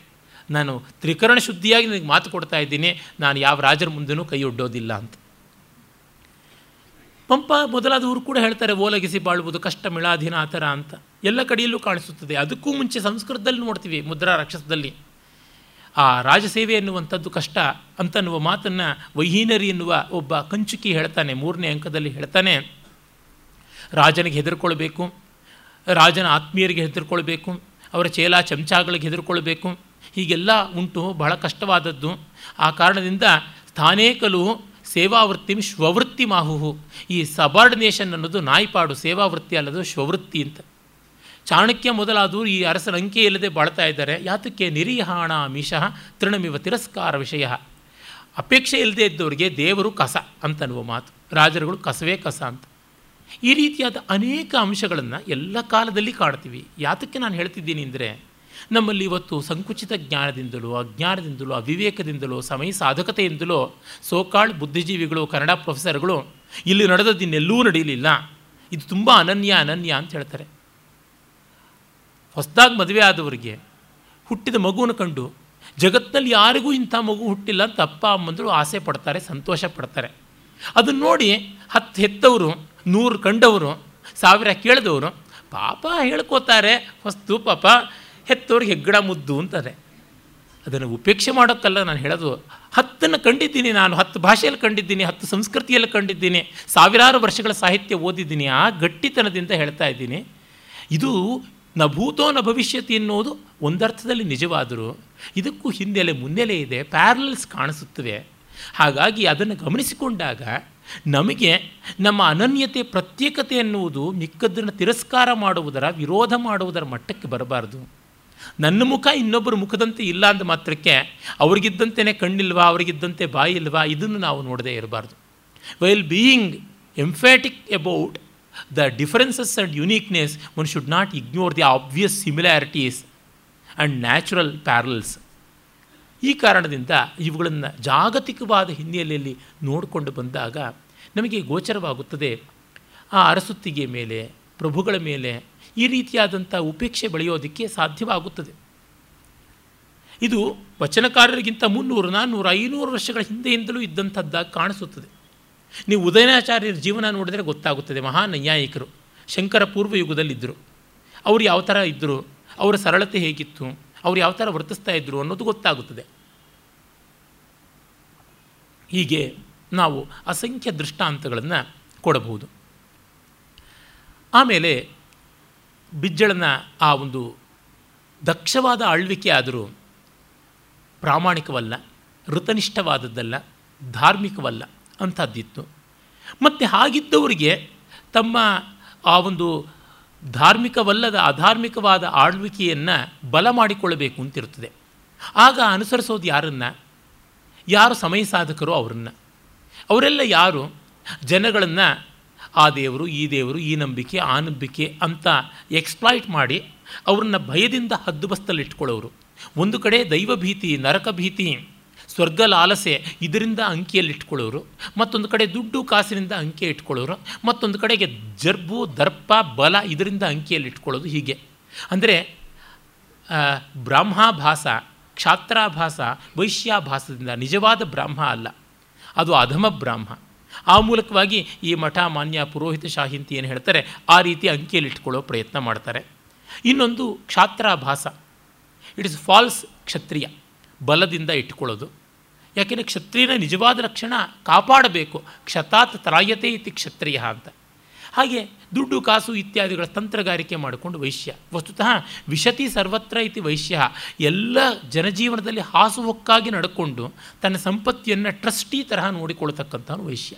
ಅಂದರೆ ಈ ತ್ರಿವರ್ಗದ ಪ್ರಾಮಾಣಿಕವಾದ ದೃಷ್ಟಿಕೋನ ತ್ರಿವರ್ಣದ್ದು ಇಲ್ಲದೇ ಇದ್ದಾಗ ಸಾಮಾನ್ಯ ಜನ ಅನ್ನುವಂಥ ಶೂದ್ರಕ್ಕೆ ತುಂಬ ತೊಂದರೆ ಬರುತ್ತದೆ. ಅದು ಆದದ್ದು. ಇದು ಎಲ್ಲ ಕಾಲದಲ್ಲೂ ಆಗ್ತಾ ಇರ್ತದೆ. ಕಲ್ಯಾಣ ಚಾಲುಕ್ಯರ ಆ ಒಂದು ಅವಸಾನ ಕಾಲದಲ್ಲಿ ಬಿಜ್ಜಳನಿಂದ ಆದದ್ದು ಅದೇನೆ. ಅದಕ್ಕೆ ಇಷ್ಟ ಇದ್ದೋ ಇಲ್ಲದೆಯೋ ಬಸವಣ್ಣನವರು ಪಾಪ ಪ್ರತಿಕ್ರಿಯೆ ತೋರಿಸಬೇಕಾಯಿತು. ಯಾಕೆಂದರೆ ಅವರು ಜೋಳವಾಳಿಯಾಗಿರಬೇಕು, ವೇಳೆವಾಳಿಯಾಗಿ ಅಲ್ಲ ಅಂತಿದ್ದವರನ್ನ ಅವರು ನೆಮ್ಮದಿಗೂ ಬಿಡದಂತೆ ಹಿಂಸೆ ಮಾಡಿದ್ದು. ಕಾರಣ ಇಷ್ಟೇ, ಇವರು ಜೀವಸಾಮಾನ್ಯದಲ್ಲಿ ಇರುವಂತಹ ಏಕತೆಯನ್ನು ಆರಾಧನೆ ಮಾಡಿದ್ದು. ಆ ಸ್ವಾತಂತ್ರ್ಯಕ್ಕೆ ಬೆಲೆ ಕೊಟ್ಟಿದ್ದು. ಯಾವತ್ತೂ ನೋಡಿ ಜಗತ್ತಿನ ಡೆಮಾಕ್ರೆಟಿಕ್ ವ್ಯಾಲ್ಯೂಸನ್ನು ಹೇಳೋಕ್ಕೆ ಹೋದಾಗಲೇ ವಿರೋಧ ಬಂದುಬಿಡುತ್ತೆ. ಎಲ್ಲಿವರೆಗಾಯಿತು ಅಂದರೆ ಇವತ್ತು ಸೋಕಾಳ್ ವೀರಶೈವ ಸಮುದಾಯಕ್ಕೆ ಡೆಮಾಕ್ರೆಟಿಕ್ ವ್ಯಾಲ್ಯೂ ಹೇಳಿದ್ರೆ ವಿರೋಧ ಬರ್ತದೆ. ಚಿದಾನಂದ ಮೂರ್ತಿಗಳ ಮೇಲೆ ವಿರೋಧ ಮಾಡಿ ಅವರಿಗೆ ಬಹಿಷ್ಕಾರ ಹಾಕೋದಕ್ಕೆ ಎಲ್ಲ ನೋಡಿದ್ರಲ್ವ? ಎಂ ಎಂ ಕಲಬುರ್ಗಿಗಳಿಗೆ ಆವಾಗ ಮಾಡೋಕ್ಕೆ ಹೋದ್ರಲ್ಲ ಮಾರ್ಗ ಬಂದಾಗ? ನೋಡಿದ್ರೆ ಯಾವ ಇನ್ಸ್ಟಿಟ್ಯೂಷನ್ ವಿರೋಧಕ್ಕಾಗಿ ಬಂದಿತ್ತೋ ಅದೇ ಆ ಮೌಲ್ಯಗಳನ್ನು ವಿರೋಧಿಸುವಂಥದ್ದು ಆಗಿಬಿಡುತ್ತೆ. ಎಷ್ಟೋ ಬಾರಿ ನಾನು ಹೇಳೋದುಂಟು, ಶಂಕರಾಚಾರ್ಯರ ಅದ್ವೈತ ಈಗ ಶಂಕರ ಮಠದ ದ್ವೈತ ಆಗಿಬಿಟ್ಟಿದೆ ಅಂತ. ಹಾಗೆ ನೋಡ್ತೀವಿ. ರಾಮಕೃಷ್ಣಾಶ್ರಮದಲ್ಲಿ ರಾಮಕೃಷ್ಣರನ್ನು ಗೌರವಿಸಿ ಆರಾಧನೆ ಮಾಡೋದು ಉಂಟು ಅರೆ ವಿವೇಕಾನಂದರು ಹೇಳಿದರು one has to transcend Ramakrishna also ಅಂತ. ಎಲ್ಲ ಆಕೃತಿಗಳನ್ನು ಮೀರಿ ಹೋಗಬೇಕಾದದ್ದು ಅಂತ. ಅದಕ್ಕೆ ಮಾಯಾವತಿಯ ಅದ್ವೈತಾಶ್ರಮದಲ್ಲಿ ಆದರೂ ರಾಮಕೃಷ್ಣರ ವಿಗ್ರಹದ್ದೋ, ಭಾವಚಿತ್ರದ್ದೋ ಪೂಜೆ ಇರಬಾರ್ದು ಅಂತ ಮಾಡಿದ್ರು. ಆದರೆ ಅಲ್ಲಿ ಇದ್ದವರಿಗೆ ರಾಮಕೃಷ್ಣರು ಬೇಕಾಗಿತ್ತು. ಮುಚ್ಚು ಮರೆ ಮಾಡಿ ಪೂಜೆ ಮಾಡ್ತಾಯಿದ್ರು ಸ್ವಾಮಿಗಳು ನೋಡಿಬಿಟ್ಟು, ಈ ಮುದುಕನ್ನು ಇಲ್ಲಿ ಯಾಕೆ ತೊಗೊಂಡ್ಬಂದ್ರೆ ಎತ್ತು ಬಿಸಾಕಿ ಅಂತಂದರು. ವಿವೇಕಾನಂದರಿಗೆ ಗೌರವ ಇರಲಿಲ್ವೇ ರಾಮಕೃಷ್ಣರ ಮೇಲೆ? ಆದರೆ ಒಂದು ಗಂಗೆಯನ್ನು ಒಂದು ಕಡೆಯಾದರೂ ಶುದ್ಧವಾಗಿ ಉಳಿಸ್ಕೊಳ್ಬೇಕು ಅಂತ ಇರ್ತದೆ ಅದಕ್ಕೂ ಇಲ್ಲದ ಮನಸ್ಸಾಗಿಬಿಟ್ರೆ ಕಷ್ಟ. ಇಂಥದ್ದು ಬಸವಣ್ಣನವರು ಕಂಡದ್ದಾಯಿತು. ಬಸವಣ್ಣನವರು ಅಂದರೆ ಅವರೊಂದು ಕೇಂದ್ರ, ಅವರ ಸುತ್ತಲೂ ಅನೇಕರು ಇದ್ದರು ಅಂತ ಗೊತ್ತಾಗುತ್ತದೆ. ಸಾಮಾನ್ಯರಿಗೆ ಬಹಳ ಬೇಗ ಸಂಕಷ್ಟಗಳು ಬಂದುಬಿಡುತ್ತವೆ. ಪ್ರಭುತ್ವದ ತೊಡಕು, ತೋಟಿಗಳು. ಈಗಷ್ಟೇ ನಮ್ಮ ಹೊಸ ಮುಖ್ಯಮಂತ್ರಿಗಳು ನಾಲ್ಕು ಸಾವಿರ ಕೋಟಿಗೂ ಜಾಸ್ತಿ ಸೋಪ್ಸನ್ನು ಅನೌನ್ಸ್ ಮಾಡಿದ್ದಾನೆ. ಕಡೆಗೆಲ್ಲ ಎಲ್ಲಿ ಬಂದು ಕೂತ್ಕೊಳ್ಳುತ್ತೆ? ಎಲ್ಲ ಸಾಮಾನ್ಯರ ಮೇಲೂ ಬಂದು ಕೂತ್ಕೊಳ್ಳುತ್ತೆ. ಈ ಜಾಬಿಂದ ತೆಗೆದು ಆ ಜಾಬಿಗೆ ಕೊಡ್ತಾರೆ. ಅದು ಕೆಲವ್ರಿಗೆ ಕೊಡ್ತಾರೆ. ಕೋಟಿಗಟ್ಟಲೆ ಜನರನ್ನ ದೋಚಿ ಲಕ್ಷಗಟ್ಟಲೆ ಜನರಿಗೆ ಕೊಡ್ತಾರೆ. ತಾವು ನೂರುಗಟ್ಟಲೆ ಜನ ಹೆಚ್ಚಿನ ತಿಂದು ತೇಗ್ತಾರೆ. ಇದು ನಡೀತಾ ಇರ್ತಕ್ಕಂಥದ್ದು. ಹೀಗೆ ಇದ್ದಾಗ ಅವರು ಈ ಒಂದು ವಿಚಾರ ಕ್ರಾಂತಿ ಆಚಾರ ಕ್ರಾಂತಿಯೂ ಆಯಿತು ಸಮಾಜ ಕ್ರಾಂತಿಯೂ ಆಯಿತು. ಆದರೆ ಅದೆಲ್ಲಕ್ಕೂ ಮೂಲವಾಗಿದ್ದದ್ದು ಆತ್ಮಕ್ರಾಂತಿ. ಉದ್ಧರೇದಾತ್ಮನಾತ್ಮಾನಂ ನಾತ್ಮಾನಂ ಅವಸಾದಯೇ, ತಾತ್ಮೈವ ಹ್ಯಾತ್ಮನೋ ಬಂಧು ಆತ್ಮೈವ ರಿತು, ರಿಪುರಾತ್ಮನಃ ಅಂತ ಕೃಷ್ಣ ಭಗವದ್ಗೀತೆಯಲ್ಲಿ ಏನು ಹೇಳ್ದ? ಆತ್ಮಾರ್ಥೆ ಪೃಥ್ವೀಂ ತ್ಯಜೇತ್ ಅಂತ ಮಹಾಭಾರತದಲ್ಲಿ ಯಾವುದುಂಟು, ಅದು ಮೂಲಭೂತವಾಗಿದ್ದದ್ದು. ಅದಕ್ಕೆ ಆ ಒಂದು ಆತ್ಮೈಕ ಪ್ರಾವಣ್ಯದಿಂದ ಎಲ್ಲವನ್ನೂ ಮೀರಿ ಹೋಗುವಂಥ ಮಹಾದೀಪ್ತವಾದ ಪ್ರತಿಭೆ ಅಂತಂದರೆ ಅಲ್ಲಮ್ಮ ಪ್ರಭುಗಳದು ಆ ಪ್ರಭುದೇವರು ಸಿದ್ಧರಾಗಿ ಕಾಣಿಸ್ತಾರೆ. ಬಸವಣ್ಣನವರು ಸಾಧಕರಾಗಿ ಕಾಣಿಸ್ತಾರೆ. ಮಿಕ್ಕೆಲ್ಲರೂ ಸಾಧಕರಾಗಿ ಕಾಣಿಸ್ತಾರೆ. ಆ ಸಿದ್ಧಿಯನ್ನು ಪಡೆಯುವ ಹಂತದಲ್ಲಿರುವವರಂತೆ ಪ್ರಭುದೇವರು ಮಾತ್ರ ಸಿದ್ಧರಾಗಿ ತೋರ್ತಾರೆ. ಅದಕ್ಕೆ ಸಹಜವಾಗಿ ಅವರು ಶೂನ್ಯ ಸಿಂಹಾಸನ ಆರೋಹಣ ಮಾಡಿದ್ರು. ಅಲ್ಲಿ ನಮಗೆ ಗೊತ್ತಾಗುತ್ತದೆ ವಚನಕಾರರ ಪರಿಭಾಷೆಗಳೆಲ್ಲ ತುಂಬ ತುಂಬ ರಮಣೀಯವಾದದ್ದು. ಮಹಾಮನೆ ಅಂತ ಬಸವಣ್ಣನವರ ಮನೆಗೆ ಕರಿತಾ ಇದ್ದಿತ್ತು ಅಲ್ಲಮ್ಮ ಪ್ರಭುಗಳು ಎಲ್ಲರೂ ಸೇರ್ತಾ ಇದ್ದ ಜಾಗ ಅನುಭವ ಮಂಟಪ ಅಂತ. ಅನುಭವ ಮಂಟಪ ಅಂತಂದರೆ ನಮ್ಮ ಸಿನಿಮಾಗಳಲ್ಲಿ ಅಲ್ಲೆಲ್ಲ ದೊಡ್ಡ ಬಿಲ್ಡಿಂಗ್ ಅಂತ ತೋರಿಸ್ಬಿಡ್ತಾರೆ. ಆ ಥರದ್ದು ಯಾವುದೂ ಇತ್ತು ಅಂತ ಅನಿಸೋಲ್ಲ. ಊರಾಚೆ ಯಾವುದೋ ಒಂದು ಚಪ್ಪರ ಇದ್ದಿರಬಹುದು. ಮಂಟಪ ಅಂದರೆ ಮಂಟಪದ ಅರ್ಥದಲ್ಲೇ ಇದ್ದಿರಬೇಕು. ಇನ್ಯಾವುದು ದೊಡ್ಡ ರೀತಿಯಾದದ್ದಲ್ಲ. ಬಸವಣ್ಣನವರು ಪಾಪ ಸಂಬಳಕ್ಕಾಗಿ ದುಡಿತಾ ಇದ್ದಂಥವ್ರು. ಮತ್ತು ಎಲ್ಲವನ್ನೂ ತ್ರಿವಿಧ ದಾಸೋಹಗಳಿಂದ ನಿತ್ಯವೂ ಕೂಡ ವಿತರಣೆ ಮಾಡ್ತಾಯಿದ್ರು ಅವ್ರಿಗೆಲ್ಲಿಂದ ದುಡ್ಡು? ಮತ್ತು ಅವರ ಪರಿವಾರದಲ್ಲಿದ್ದವರೆಲ್ಲರೂ ಕೂಡ ಅಹನ್ಯಹನಿ ಕಾಲಕ್ಷೇಪ ಕಾಯಕದಿಂದ ಮಾಡ್ತಾಯಿದ್ರು ಅಂಬಿಗರ ವೃತ್ತಿ ಇರ್ಬೋದು, ನಾಯಿಂದನ ವೃತ್ತಿ ಇರ್ಬೋದು, ಸಮಗಾರನ ವೃತ್ತಿ ಇರಬಹುದು ಬಹುರೂಪಿಯ ವೃತ್ತಿ ಇರಬಹುದು ಈ ಥರದ್ದು ಬೇರೆ ಬೇರೆ ವೃತ್ತಿಗಳಲ್ಲಿದ್ದವರು. ಅವರೆಲ್ಲ ಏನು ಮಹಾ ಚಂದ ಕೊಡೋಕ್ಕಾಗುತ್ತದೆ? ಇನ್ನು ಶೂನ್ಯ ಸಿಂಹಾಸನ ಅನ್ನುವಾಗ ನಮ್ಮ ಸಿನಿಮಾ ನಾಟಕಗಳಲ್ಲೆಲ್ಲ ಒಂದು ದೊಡ್ಡ ಸಿಂಹಾಸನವನ್ನೇ ಮಾಡಿಟ್ಟಿದ್ದು ನೋಡಿದ್ದೀನಿ. ನೋಡಿದಾಗಲೆಲ್ಲ ನಕ್ಕಿದ್ದೀನಿ, ಬೇಜಾರು ಮಾಡ್ಕೊಂಡಿದ್ದೀನಿ. ಅದಲ್ಲ, ಸಿಂಹಾಸನ ಇಲ್ಲದ ಶೂನ್ಯತೆಯ ಸಿಂಹಾಸನ, ಆ ಪರಿಪೂರ್ಣತೆಯ ಅಖಂಡತ್ವವನ್ನು ಹೇಳೋಕ್ಕಾಗದೇ ಇರತಕ್ಕಂಥದ್ದು, ವಾಂಗ್ ಮನಸ್ಸುಗಳನ್ನು ಮೀರಿದಂಥದ್ದು, ಆ ಸಿಂಹಾಸನ ವಸ್ತುತಃ ಅದು ದಹರಾಕಾಶ ಹೃದಯ ಸಿಂಹಾಸನ, ಎಲ್ಲರ ಹೃದಯದಲ್ಲಿ ಇದ್ದು ದಿಗ್ದರ್ಶನ ಮಾಡ್ತಾ ಇದ್ದರು ಪ್ರಭುದೇವರು ಅಂತನ್ನುವುದೇ ಅಲ್ಲಿಯ ತಾತ್ಪರ್ಯ. ಹಾಗಾಗಿ ಅವರು ಯಾವುದೋ ಒಂದು ಮಣೆಯ ಮೇಲೆ ಕೂತ್ಕೊಳ್ತಾ ಇದ್ದರು ಅಷ್ಟೇ. ಒಂದು ಚಾಪೆಯ ಮೇಲೆ ಕೂತ್ಕೊಳ್ತಾ ಇದ್ದರು ಏನು? ಆ ಎತ್ತರ ಕೀ ಮೇಳು, ಮೇಲು, ಕೀಳು ಇತ್ಯಾದಿಗಳು ಎಲ್ಲ ಇದ್ದದ್ದಲ್ಲವೇ ಅಲ್ಲ. ಅಲ್ಲಿಗೆ ಸಮಾನ ಮನಸ್ಕರೆಲ್ಲ ಬಂದರು. ಮತ್ತೆ ನೋಡಿ, ಅವರು ಮಾಡಿದ್ದೇನೆಂದರೆ ಆತ್ಮದರ್ಶನವನ್ನು ಮಾಡಿಕೊಟ್ಟರೆ ಎಲ್ಲಿಲ್ಲದ ಧೈರ್ಯ ಬರುತ್ತದೆ. ಯಾರಿಗೂ ಯಾವ ಕಾಲಕ್ಕೂ ಧೈರ್ಯ ಬೇಕು ಅಂದರೆ ಆತ್ಮ ಪ್ರಾವಣ್ಯದಿಂದ. ಈ ಆತ್ಮ ನಾಶವಾಗುವಂಥದ್ದು ಅಲ್ಲ ಅಂತಂದರೆ ಎಲ್ಲಿಲ್ಲದ ಧೈರ್ಯ ಬರ್ತದೆ. ನಾವು ಸೂಫಿಗಳಲ್ಲಿ ಅಂಥ ಮಾತುಗಳನ್ನು ಕೇಳ್ತೀವಿ. ಎಂಥ ಉಜ್ವಲವಾದ ಧೈರ್ಯಶಾಲಿಗಳಿದ್ರು.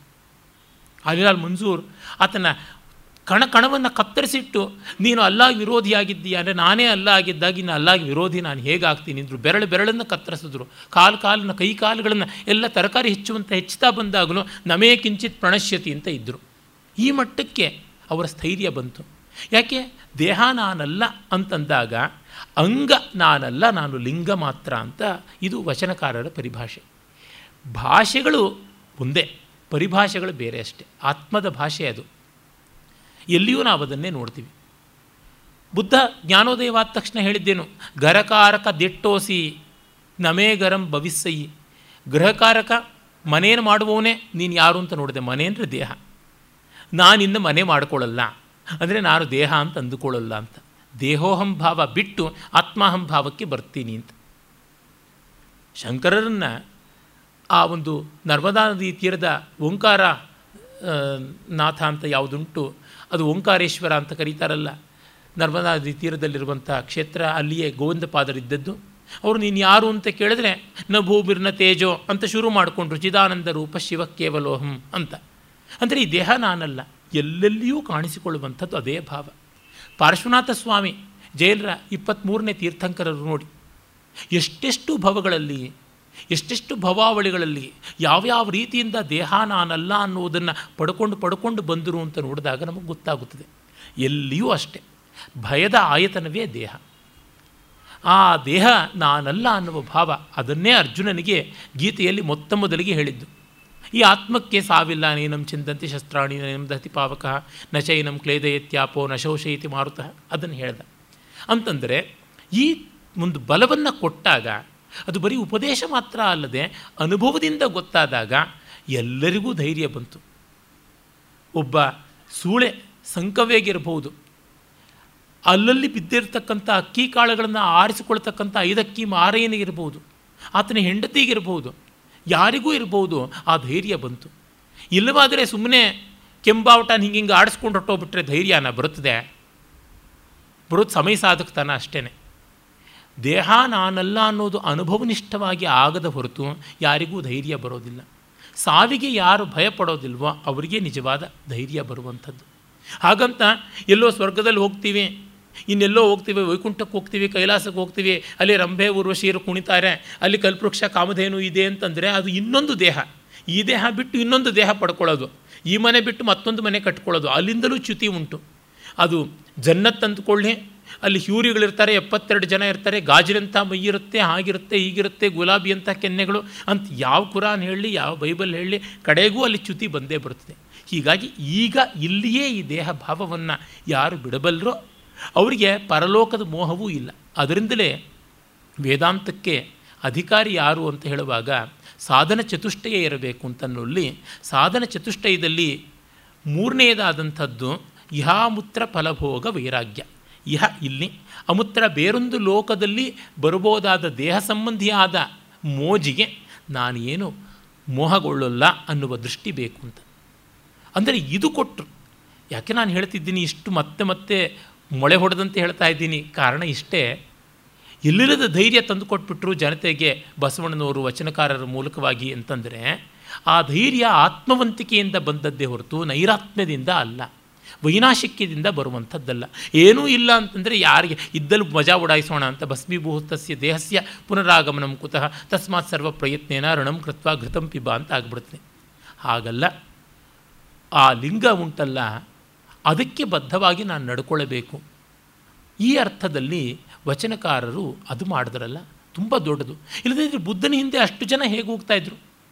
ರಾಮಾನುಜಾಚಾರ್ಯರು ಕರ್ನಾಟಕಕ್ಕೆ ಬಂದರು ಅಂದರೆ ಎಷ್ಟು ಜನ ಅವ್ರನ್ನ ಕಂಡ ತಕ್ಷಣ ಪಾದಕ್ಕೆ ಬಿದ್ದು ಅವರಿಂದ ಪ್ರೇರಿತರಾದರು? ವಿವೇಕಾನಂದರ ಹಿಂದೆ, ಗಾಂಧಿ ಹಿಂದೆ ಎಷ್ಟೋ ಜನ ಹೋದರು. ಯಾತಕ್ಕೆ ಹೋದರು? ಈ ಭಯವನ್ನು ಬಿಡುವುದಕ್ಕೆ ಕಾರಣವಾದದ್ದರಿಂದ ಹೋದರು. ಅದು ಬಹಳ ಮುಖ್ಯ. ಆ ರೀತಿಯಾದ ಬದುಕಿದ್ದರೆ ಮಾತ್ರ ಸಾಧ್ಯ, ಬೇರೆ ರೀತಿಯಲ್ಲಿ ಅಲ್ಲ. ಆಮೇಲೆ ಅವರು ಒಮ್ಮೆ ಧೈರ್ಯ ಬಂತು, ಅವರಿಗೇನು, ಈ ಜನ್ಮ, ಈ ದೇಹ, ಅದರ ಪೋಷಣೆಗೆಷ್ಟು ಅಷ್ಟು ಅಂತ. ಅದಕ್ಕಾಗಿ ಕಾಯಕ. ಕಾಯಕ ಮಾಡಲೇಬೇಕು. ಕರ್ಮಯೋಗ ಚಿತ್ತಶುದ್ಧಿಗೂ, ಲೋಕ ಸಂಗ್ರಹಕ್ಕೂ ಇರುವಂಥದ್ದು. ಲೋಕ ಸಂಗ್ರಹ ಅಂತಂದರೆ, ಲೋಕಕ್ಕೆ ನಾನು ನನ್ನ ಮೂಲಕವಾಗಿ ಸಲ್ಲಿಸಬಹುದಾದ ಪೂಜೆ, ಸಹಕಾರ ಯಾವುದದು? ಮತ್ತು ತನ್ಮೂಲಕ ನಾನು ರಾಗದ್ವೇಷಗಳನ್ನು ಬಿಟ್ಟು ಮನಸ್ಸನ್ನು ಹದ ಮಾಡಿಕೊಳ್ಳೋದು. ಈ ಕಾರಣದಿಂದಲೇ ನನಗೆ ನನ್ನ ವ್ಯಕ್ತಿಗತವಾದ ಅಭಿಪ್ರಾಯವಾಗಿ ಹೇಳ್ತೀನಿ ಪ್ರೊಫೆಷನಲ್ ಸನ್ಯಾಸದ ಬಗ್ಗೆ ಒಂದು ಚೂರೂ ಗೌರವ ಇಲ್ಲ. ಒಬ್ಬ ಸನ್ಯಾಸಿ ಅಂತ ಪ್ರೊಫೆಷನಲ್ ಸನ್ಯಾಸಿ ಅಂತ ಅನ್ನಿಸ್ಕೊಂಡು ಅವನ ಕಾರ್ ಡ್ರೈವಿಂಗಿಗೆ ಒಬ್ಬರು ಬೇಕು, ಒಬ್ಬರ ಮೇಲೆ ಅವನು ನಿಂತ್ಕೋಬೇಕು, ಅವನಿಗೆ ಬೇಯಿಸಾಕೋದಕ್ಕೆ ಒಬ್ಬರು ಬೇಕು ಮತ್ತು ಅವನ ಪರ್ಸನಲ್ ಸೆಕ್ರೆಟ್ರಿಯಾಗಿ ಒಬ್ಬರು ಇರಬೇಕು. ಕಾಶ, ಕಾವಿ ಶಾಟಿ ಒಗೆಯೋದಕ್ಕೆ ನಾಲ್ಕು ಜನ ಇರಬೇಕು. ಅನ್ನುವಂಥ ಸನ್ಯಾಸದ ಬಗ್ಗೆ ನನಗೆ ಗೌರವ ಇಲ್ಲ. ಅದಕ್ಕೆ ಬದಲ ಲಕ್ಷಣವಾಗಿ ಎಲ್ಲೋ ಒಂದು ಉದ್ಯೋಗ ಮಾಡ್ಕೊಂಡಿರ್ಬೋದು. ಎಲ್ಲೋ ಒಂದಿಷ್ಟು ಪಾಠ ಗೀಟ ಮಾಡ್ಕೊಂಡಿರ್ಬೋದು. ಕಾವಿ ಬಿಟ್ಟು ಇನ್ನೇನಿದೆ ಅಲ್ಲಿ? ಇದನ್ನು ತುಂಬ ಚೆನ್ನಾಗಿ ಪ್ರತಿಪಾದಿಸಿದರು. ಈ ಅರ್ಥದಲ್ಲಿ ಏನೇ? ಭಗವದ್ಗೀತೆಯಲ್ಲಿ ಕೃಷ್ಣ, ನಚ ಸನ್ಯಾಸನಾದೇವ ಸಿದ್ಧಿ ಮಾಪ್ನೋತಿ ಬರೀ ಸನ್ಯಾಸ ಮಾಡಿಬಿಟ್ರೆ ಸಿದ್ಧಿ ಸಿಗುತ್ತೆ ಅಂತ ಏನೂ ಇಲ್ಲ. ಕರ್ಮಣಾಂ ಸನ್ಯಾಸಾತ್ ಕರ್ಮಯೋಗ ವಿಶಿಷ್ಯತೆ. ಕಾಮ್ಯಾನಾಂ ಕರ್ಮಣಾನ್ಯಾಸಾತ್ ಸನ್, ಸನ್ಯಾಸಂ ಕವಯೋ ವಿದುಹು. ತಯೋಸ್ತು ಕರ್ಮಸನ್ಯಾಸಾತ್ ಕರ್ಮಯೋಗೋ ವಿಶಿಷ್ಯತೆ ಅಂತ ಹೇಳ್ತಾನೆ. ಹೀಗಾಗಿ ಕರ್ಮಯೋಗ ರೂಪ ಕೃಷ್ಣ ಹೇಳಿದ್ದು ಇವರು ಕಾಯಕ ಅಂತ ಮಾಡಿದ್ರು ಈ ಮೂಲಕವಾಗಿ ಭಯವಿಲ್ಲ, ಆದರೂ ಮಾಡ್ತೀನಿ ಅಂದರೆ ಪ್ರೀತಿ ಬರುತ್ತದೆ. ಭಯವಿದ್ದು ಮಾಡಿದರೆ ಲಾಭ ನಷ್ಟಗಳ ಲೆಕ್ಕಾಚಾರ ಉಂಟು. ಭಯವಿಲ್ಲದೇ ಇದ್ದಾಗಲೂ ಮಾಡಿದರೆ ಅದು ನಿರ್ಮಲವಾದ ಪ್ರೀತಿ ಆಗುತ್ತದೆ. ಒಮ್ಮೆ ಭೀತಿ ಇಲ್ಲ, ಪ್ರೀತಿ ಬಂತು ಅಂತಂದರೆ ನಮಗೆ ಒಂದು ಭಾಷೆ ಅಂತ ಇಲ್ವೇ ನಿತ್ಯ ವ್ಯವಹಾರಕ್ಕೆ, ಅದರ ಮೂಲಕವಾಗಿ ನಮ್ಮ ಅನುಭವಗಳನ್ನು ತುಂಬ ಚೆನ್ನಾಗಿ ಹೇಳಿಕೊಳ್ಳುವ ಶಕ್ತಿ ಬರ್ತದೆ. ಬಹಳಷ್ಟು ಜನ ನನ್ನ ಕೇಳ್ತಾ ಇರ್ತಾರೆ, ಕವಿತೆ ಬರೆಯೋದು ಹೇಗೆ ಅಂತ. ಜಗತ್ತಿನ ಎಕ್ಸ್ಪೆಕ್ಟೇಷನ್ಸ್ ಬಿಟ್ಟು ನಮ್ಮದಾದ ಭಾಷೆಯಲ್ಲಿ ನಾವು ಲೋಕಪ್ರೀತಿಯನ್ನು ಅಳವಡಿಸಿಕೊಂಡ್ರೆ ಕವಿತೆ ಬಂದೇ ಬರುತ್ತದೆ. ಬರದೆ ಎಲ್ಲಿಗೋಗ್ಬೇಕದು? ಇಲ್ಲಿಯೇ ಇರಬೇಕು. ಹೀಗಾಗಿ ನಿರ್ಭೀತಿ ಅದು ಸೌಂದರ್ಯವನ್ನು ಕಾಣಿಸುತ್ತದೆ. ಲೋಕಪ್ರೀತಿ ಸೌಂದರ್ಯವನ್ನು ಹೇಳಿಸುತ್ತದೆ. ಇಷ್ಟು ಮಾಡಬೇಕಾದದ್ದು ವಚನಕಾರರಾಗಿದ್ದು ಹಾಗೆ. ಆತ್ಮದರ್ಶನದ ಮೂಲಕವಾಗಿ ಅವರಿಗೆ ನಿರ್ಭೀತಿ ಬಂತು. ಕಾಯಕದ ಮೂಲಕವಾಗಿ ಲೋಕಪ್ರೀತಿ ಬಂತು. ಅದು ಎರಡೂ ಸೇರಿಕೊಂಡ ತಕ್ಷಣವೇ ಭಯರಾಹಿತ್ಯ ಮತ್ತು ಪ್ರೀತಿ ಸಮೃದ್ಧಿ ಬಂದಾಗ ತಮ್ಮ ಅನುಭವಗಳಿಗೆ ಯಾವ ರೂಪ ಕೊಟ್ಟರೂ ಅದು ಕಾವ್ಯವಾಯಿತು, ಯಾವ ರೂಪ ಕೊಟ್ಟರೂ ಅದು ಮಂತ್ರವಾಯಿತು. ಅದಕ್ಕಾಗಿ ಅವರು ತಮ್ಮ ನಿತ್ಯ ಜೀವನದ ಒಂದು ವಿಷಯಗಳನ್ನೇ ಹೋಲಿಕೆಯಾಗಿಟ್ಟುಕೊಂಡ್ರು. ಅದರ ಮೂಲಕವೇ ತೋರ್ಪಡಿಸಿದರು. ವೇದಾಂತವನ್ನು ಯಾವುದರ ಮೂಲಕ ಹೇಳ್ಬೋದು ತರ್ಕಶಾಸ್ತ್ರದ ಘಟಪಟದ ಮೂಲಕ, ಅವಚ್ಛೇದ, ಅವಚ್ಛಿನ್ನದ ಮೂಲಕ ಮಾತ್ರವ? ಅದರ ಮೂಲಕ ಅತ್ಯಂತ ನಿಕೃಷ್ಟವಾದ ವೇದ ಅಂತ ಹೇಳ್ಬೋದು ಉತ್ಕೃಷ್ಟವಾದ ವೇದ ಅಂತ ತಮ್ಮ ಬದುಕಿನ ಮೂಲಕವೇ ಹೇಳುವುದು. ವಿವೇಕಾನಂದರು ಫುಟ್ಬಾಲಿನ ಮೂಲಕವಾಗಿ ವೇದಾಂತ ಹೇಳಿದ್ರಲ್ಲ ಅಲ್ಲಿ ಹಾಗೇನೆ ಮಡಕೆಯ ಮೂಲಕವಾಗಿ ವೇದಾಂತ ಹೇಳ್ತಾರೆ ವಚನಕಾರರು. ಕದಿರಿನ ಮೂಲಕವಾಗಿ ಹೇಳ್ತಾರೆ. ದೋಣಿ ಮೂಲಕವಾಗಿ ಹೇಳ್ತಾರೆ. ಯಾವುದ್ರ ಮೂಲಕವಾಗಿ ಹೇಳ್ತಾರೆ? ಹರಿದಾಸರಾದರೂ ಅಷ್ಟೇ. ಅಂಬಿಗ ನಾನಿನ ನಂಬಿದೆ ಅನ್ನುವಂಥ ಪದದಲ್ಲಿ ನೋಡಿದರೆ, ಇಡೀ ಹರಿಗೋಲಿನ ಚಿತ್ರಣ, ನೌಕೆಯ ಚಲನೆಯ ಚಿತ್ರಣ, ಇವೆಲ್ಲವನ್ನೂ ದೇಹಕ್ಕೆ ಅನ್ವಯ ಮಾಡಿ ಕೊಟ್ಟಿರೋದು ಗೊತ್ತಾಗುತ್ತದೆ. ಎಲ್ಲಿಯೂ ಅದು ಕಾಣುವುದಕ್ಕೆ ಆಗುತ್ತದೆ. ದೇಹಾಭಿಮಾನೇ ಗಲಿತೆ ವಿದಿತೇಚ ಪರಾವರೆ ಎತ್ರ ಎತ್ರ ಮನೋಯಾತಿ ತತ್ರ ತತ್ರ ಸಮಾಧಯ ಅಂತ ಆಗಮಗಳು ಹೇಳುತ್ತವೆ. ದೇಹದ ಅಭಿಮಾನ ಹೋದ ಮೇಲೆ ಮನಸ್ಸು ವಿಶ್ವಾತ್ಮನಲ್ಲಿ, ಅಂದರೆ ವಿಶ್ವಾತ್ಮನ ಅಭಿವ್ಯಕ್ತಿಯಾದ ಜಗತ್ತಿನಲ್ಲಿ, ಜಗಜ್ಜೀವರಾಶಿಗಳಲ್ಲಿ, ಸ್ಥಾವರ ಜಂಗಮಾತ್ಮಕವಾದ ಸಮಸ್ತ ಲೋಕದಲ್ಲಿ ಲೀನವಾದಾಗ ಎಲ್ಲಿ ಎಲ್ಲಿ ಮನಸ್ಸು ಹೋಗುತ್ತೋ ಅಲ್ಲಲ್ಲಿ ಸಮಾಧಿ ಇರುತ್ತದೆ ಅಂತ. ಮನಸ್ಸು ಚಂಚಲ ಆಗೋದು ಹೇಗೆ? ಎಲ್ಲವೂ ಭಗವತ್ ಸ್ವರೂಪ ಆದರೆ ಭಗವತ್ ಸ್ವರೂಪ ಅಲ್ಲದರೊಳಗೆ ಮನಸ್ಸು ಲಗ್ನ ಆಗೋದು ಅನ್ನೋದು ಹೇಗೆ? ವಸ್ತುತ ಮನಸ್ಸು ಬ್ರಹ್ಮವೇ ಆಗಿದ್ದಾಗ.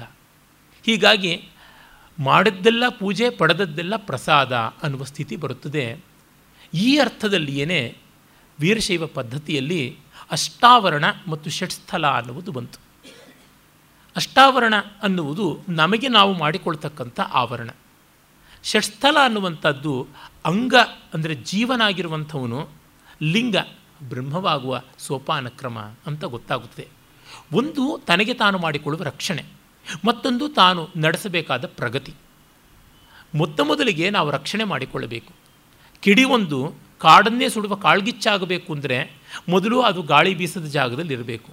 ಹಾಗೆ ಅಂತ ನಿರ್ವಾತದಲ್ಲಿದ್ದರೆ ಆಗೋಲ್ಲ ಅದಕ್ಕೆ ಹತ್ತಿಯೇ ಬೇಕು. ಕಟ್ಟಿಗೆ ಇಟ್ಟರೆ ಕಿಡಿ ಆರೋಗುತ್ತದೆ. ಹತ್ತಿ ಬೇಕು. ಎಣ್ಣೆಯಲ್ಲದ್ದಿದ್ದು ಹತ್ತಿ ಆದರೆ ಮತ್ತೂ ಒಳ್ಳೆಯದು. ಪೆಟ್ರೋಲ್ನಲ್ಲದ್ದಿದ್ದು ಹತ್ತಿ ಆದರೆ ಇನ್ನಿನ್ನೂ ಒಳ್ಳೆಯದು. ದಗ್ಗನೆ ಉರಿಯೋದಕ್ಕೆ ಏನು ಬೇಕೋ ಅದು ಮಾಡಿಕೊಳ್ಬೇಕು ಇದು ಆವರಣ. ಹೀಗಾಗಿ ನಾವು ಬೆಳೆಯುವ ಮುನ್ನ ಒಂದಿಷ್ಟು ಶಿಸ್ತುಗಳನ್ನು ಈ ಹೊತ್ತು ವಚನಕಾರರ ಕ್ರಾಂತಿಯನ್ನು ಮತ್ತೊಂದನ್ನು ಹೇಳುವ ಭರದಲ್ಲಿ ಈ ಶಿಸ್ತುಗಳನ್ನು ಅವರು ಏನು ಮಾಡಿಕೊಂಡಿದ್ರು ಅದನ್ನು ಬರೀತಾ ಇದ್ದಾರೆ. ಅಷ್ಟಾವರಣಗಳು ಆ ಒಂದು ಶಿಸ್ತು. ಆ ಶಿಸ್ತು ನಮಗೆ ಇನ್ನೊಂದು ರೀತಿ ಬೇಕು, ಅದು ಬೇಡ ಅಂದರೆ ಒಪ್ಪಿಗೆ ಇದೆ. ವಚನಕಾರರು ಅದಕ್ಕೇನು ಪರಮಾರ್ಥತಃ ಅಂಟಿಕೊಂಡವರಲ್ಲ. ವಚನಕಾರರ ತಾತ್ಪರ್ಯ ಇರತಕ್ಕಂಥದ್ದು ಯಾವುದೋ ಒಬ್ಬ ಮತಾಂಧನಾದಂಥ ವಚನಕಾರಾಭಾಸನ ಮಾತಲ್ಲಿಲ್ಲ ಆಮೇಲೆ ಬಂದದ್ದು ಕೂಳೆ ಬೆಳೆ. ಮೊತ್ತ ಮೊದಲು ಬಂದಂಥ ನಿಜವಾದ ರಸಮಯವಾದ ಕಬ್ಬಿನ ಬೆಳೆ ಯಾವುದಿದೆ? ಅಲ್ಲಿ ನೋಡಿದ್ರೆ ನಮಗೆ ಗೊತ್ತಾಗುತ್ತದೆ. ಮುಖ್ಯವಾಗಿ ಅಲ್ಲಮ ಪ್ರಭುಗಳು, ಬಸವಣ್ಣನವರು, ಚನ್ನಬಸವಣ್ಣ, ಮಹಾದೇವಿಯಕ್ಕ. ಅದರೊಳಗೂ ನನಗೆ ವಿಶೇಷವಾಗಿ ತೋರುತ್ತದೆ ಪ್ರಭುದೇವರು.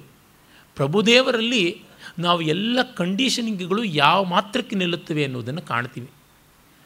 ಆಗ ನಮಗೆ ರೂಪಗಳನ್ನು ಬದಲಾಯಿಸಿಕೊಳ್ಬೋದು ಅಷ್ಟಾವರಣ ಸಪ್ತಾವರಣವೂ ಆಗ್ಬೋದು ಷಡಾವರಣವೂ ಆಗ್ಬೋದು ಅಥವಾ ನಿರಾವರಣವೂ ಆಗ್ಬೋದು. ಇಲ್ಲ ಷೋಡಶಾವರಣ ಆಗ್ಬೋದು, ಶತಾವರಣವೂ ಆಗ್ಬೋದು. ನಮ್ಮ ನಮ್ಮ ಸಾಧಕರ ಅರ್ಹತೆಗೆ ತಕ್ಕಂತೆ ಅದು ರೂಪುಗೊಳ್ಳುತ್ತದೆ. ಹೀಗಾಗಿ ಈ ಅಷ್ಟಾವರಣಗಳನ್ನು ಒಂದಲ್ಲ ಒಂದು ರೀತಿಯಲ್ಲಿ ಇಟ್ಕೊಳ್ಬೇಕಾಗುತ್ತದೆ ಒಂದಲ್ಲ ಒಂದು ಬಗೆಯಲ್ಲಿ ಶ, ಶಿಸ್ತು ಅನ್ನೋದು ಬೇಕಾಗುತ್ತದೆ. ನಾನು ದೇವರ ವಿಗ್ರಹಕ್ಕೆ ಪೂಜೆ ಮಾಡೋದಿಲ್ಲ ಅಂತ ಯಾರೋ ಒಬ್ಬರು ವಿಚಾರವಾದಿ ಎನ್ನುವ ವ್ಯ ವಿಕಾರ ವ್ಯಾಧಿ ಒಬ್ಬ ಕನ್ನಡದ ಸಾಹಿತಿಗಳು ಹೇಳಿದ್ರು. ಚಾಮುಂಡೇಶ್ವರಿ ಪೂಜೆಗೆ ಈ ಹಿಂದೆ ಇದ್ದ ನತರಿಷ್ಟ ಬಿ ಜೆ ಪಿ ಸರ್ಕಾರ ಮಾನಗೆಟ್ಟು, ಲಜ್ಜೆಗೆಟ್ಟು ಅವ್ರನ್ನ ದಸರಾ ಉತ್ಸವದ ಉದ್ಘಾಟನೆಗೆ ಮಾಡ್ತು. ಇಂಥ ಅನ್ಯಾಯ. ದಸರಾದಲ್ಲಿ ಚಾಮುಂಡಿ ಆರಾಧನೆಯಲ್ಲಿ ನಂಬಿಕೆ ಇದ್ದವನು ಇಲ್ಲದೇ ಇದ್ದವನು ಉತ್ಸವ ಯಾತಕ್ಕೆ ಉದ್ಘಾಟನೆ ಮಾಡಬೇಕು. ತುಂಬ ತಪ್ಪಾದದ್ದು. ಚಾಮುಂಡಿ ವಿಗ್ರಹ ಮೈಲಿಗೆ ಅಂತೆ. ಹಾಗಿದ್ರೆ ರಾಷ್ಟ್ರಧ್ವಜ ಮಡಿನೋ? ಅದಕ್ಕೆ ಮಾತ್ರ ಸೆಲ್ಯೂಟ್ ಹೊಡಿಬೋದಾ? ಅಥವಾ ಬುದ್ಧನ ವಿಗ್ರಹದ ಹೋಗ್ಬಿಟ್ಟು ನಮಸ್ಕಾರ ಮಾಡ್ಬೋದಾ? ಅದು ಕಲ್ಲಾದರೆ ಇದು ಕಲ್ಲು, ಅದು ಬಟ್ಟೆ ಆದರೆ ಇದು ಬಟ್ಟೆ. ಏನು ಪರಮಾರ್ಥವಾಗಿ ವ್ಯತ್ಯಾಸ ಅಲ್ಲ ಮೃತ್ತಿಕೇತ್ಯೇವ ಸತ್ಯಂ ಅಷ್ಟೆ. ಹೀಗಾಗಿ ನಾನು ಅಪ್ಪಟ ಸನಾತನಿ ಇರಬಹುದು. ಒಂದು ಮಸೀದಿಗೆ ಹೋಗಿ ಅದನ್ನು ನೋಡಬೇಕು ಅಂದರೆ ಅಷ್ಟೇ ಗೌರವದಿಂದ ನೋಡಬೇಕು. ಒಂದು ಬೈಬಲನ್ನೋ ಕುರಾನನ್ನೋ ತೊಗೊಳ್ಬೇಕು ಅಂದರೆ ಅದನ್ನು ಓದಬೇಕು ಅಂತಂದರೆ ಆ ಮತೀಯ ಯಾವ ಪ್ರೀತಿಯಿಂದ ಕಾಣ್ತಾನೋ ಆ ಪ್ರೀತಿಯಿಂದ ಕಾಣಬೇಕು. ಕಾಣೋಕ್ಕಾಗದೇ ಇದ್ದರೆ ಅದು ನನಗೆ ಕೊಡಬೇಕಾದದ್ದು ಕೊಡೋದಿಲ್ಲ. ಬುದ್ಧನ ಒಂದು ಕ್ಷೇತ್ರಗಳನ್ನು ಹೋದರೆ ಸಾಂಚಿಯೋ ಸಾರನಾಥೋ ಎಲ್ಲಿಗೂ ಹೋದರೆ ಒಬ್ಬ ಬೌದ್ಧನ ಶ್ರದ್ಧೆಯಿಂದಲೇ ಕಂಡಾಗ ಅದರೊಳಗೊಂದು ಸ್ವಾರಸ್ಯ ಕಾಣುತ್ತದೆ. ಅಷ್ಟನ್ನ ಆ ತಾತ್ಕಾಲಿಕವಾಗಿ ಆರೋಪ ಮಾಡ್ಕೊಳ್ಳೋಕ್ಕಾಗೋಲ್ಲ ಅಂದರೆ ಹೇಗೆ? ಇನ್ನೊಬ್ಬರ ಮಗುವನ್ನು ಎತ್ಕೊಳ್ಬೇಕಾದ್ರೆ ಒಂದು ಮಟ್ಟದ ಒಂದು ಕ್ಷಣದ ತಾಯ್ತನ ನಮ್ಮಲ್ಲಿ ಇಲ್ಲದೆ ಇದ್ದರೆ ಆ ಮಗು ಬರುತ್ತಾ ನಮ್ಮ ಹತ್ರಕ್ಕೆ? ಮುಖ ತಿರುಗಿಸ್ಕೊಂಡು ಹೋಗುತ್ತೆ, ಇಲ್ಲ ಚಿಟ್ಟಂತೆ ಚಿತ್ಕಾರ ಮಾಡುತ್ತದೆ. ಈ ಮಾತ್ರದ ಪ್ರೀತಿ ಇಲ್ಲದೇ ಇದ್ದರೆ ಹೇಗೆ? ಈ ಸಂಸ್ಕಾರ ಹೃದ್ಭಾವ ಇಲ್ಲದಿದ್ದರೆ ಹೇಗೆ? ಹಾಗಾಗಿ ಈ ಆಚರಣೆಗಳು ಒಂದೊಂದು ಮತಕ್ಕೂ ಇರುತ್ತವೆ. ಅವು ಒಂದು ರೀತಿಯಾಗಿ ಪಾತ್ರೆ ಪರಿಕರ ಇದ್ದಂತೆ. ನಾವು ಅನ್ನವನ್ನು ಕುಕ್ಕರಲ್ಲಿ ಮಾಡ್ತೀವಿ ಅನ್ಬೋದು ಇಲ್ಲ ನಾವು ಎಲೆಕ್ಟ್ರಿಕ್ ಕುಕ್ಕರಲ್ಲಿ ಮಾಡ್ತೀವಿ, ನಾವು ರೈಸ್ ಕುಕ್ಕರಲ್ಲಿ ಮಾಡ್ತೀವಿ, ನಾವು ಹಿಂಡಾಲಿಮ್ ಕುಕ್ಕರಲ್ಲಿ ಮಾಡ್ತೀವಿ, ಸ್ಟೀಲ್ ಕುಕ್ಕರಲ್ಲಿ ಮಾಡ್ತೀವಿ ಅಂತ ಅನ್ಬೋದು. ಇನ್ನು ಕೆಲವರು ಮಡಕೆಯಲ್ಲಿ ಮಾಡ್ತೀವಿ ಅನ್ಬೋದು ಯಾರು ನೆಲದ ಮೇಲೆ ನೀರು ಅಕ್ಕಿ ಹಾಕ್ಬಿಟ್ಟಿದ್ರು ಅನ್ನ ಆಯಿತು ಅಂತ ಹೇಳೋದಕ್ಕೆ ಸಾಧ್ಯ ಇಲ್ವಲ್ಲ. ಯಾವುದೋ ಒಂದು ಪಾತ್ರ ಬೇಕಾಗುತ್ತದೆ. ಆದರೆ ಪಾತ್ರ ಬೇಕು. ಯಾರೋ ಇಟ್ಕೊಂಡಿದ್ದಾರೆ. ಅದರ ಬಗ್ಗೆ ತಗಾದೆ ಮಾಡಬೇಡಿ. ಅನ್ನ ಚೆನ್ನಾಯ್ತಾ ನೋಡಿ ಅನ್ನುವ ಅರ್ಥದಲ್ಲಿ ಅಷ್ಟಾವರಣಗಳು ಮತ್ತು ಷಟ್ಸ್ಥಲಗಳು ಉಂಟು. ಅವು ಏನು ಅಂತ ನಾಳೆ ನೋಡಿ ಆಮೇಲೆ ಈ ಮಹಾವಚನಕಾರರು ಐವರು ಮತ್ತು ಇನ್ನು ಬೇರೆ ವಚನಕಾರರಿದ್ದಾರೆ. ಅವರುಗಳನ್ನು ನಾವು ಯಥಾಮತಿ ಗಮನಿಸೋಣ. ನಮಸ್ಕಾರ.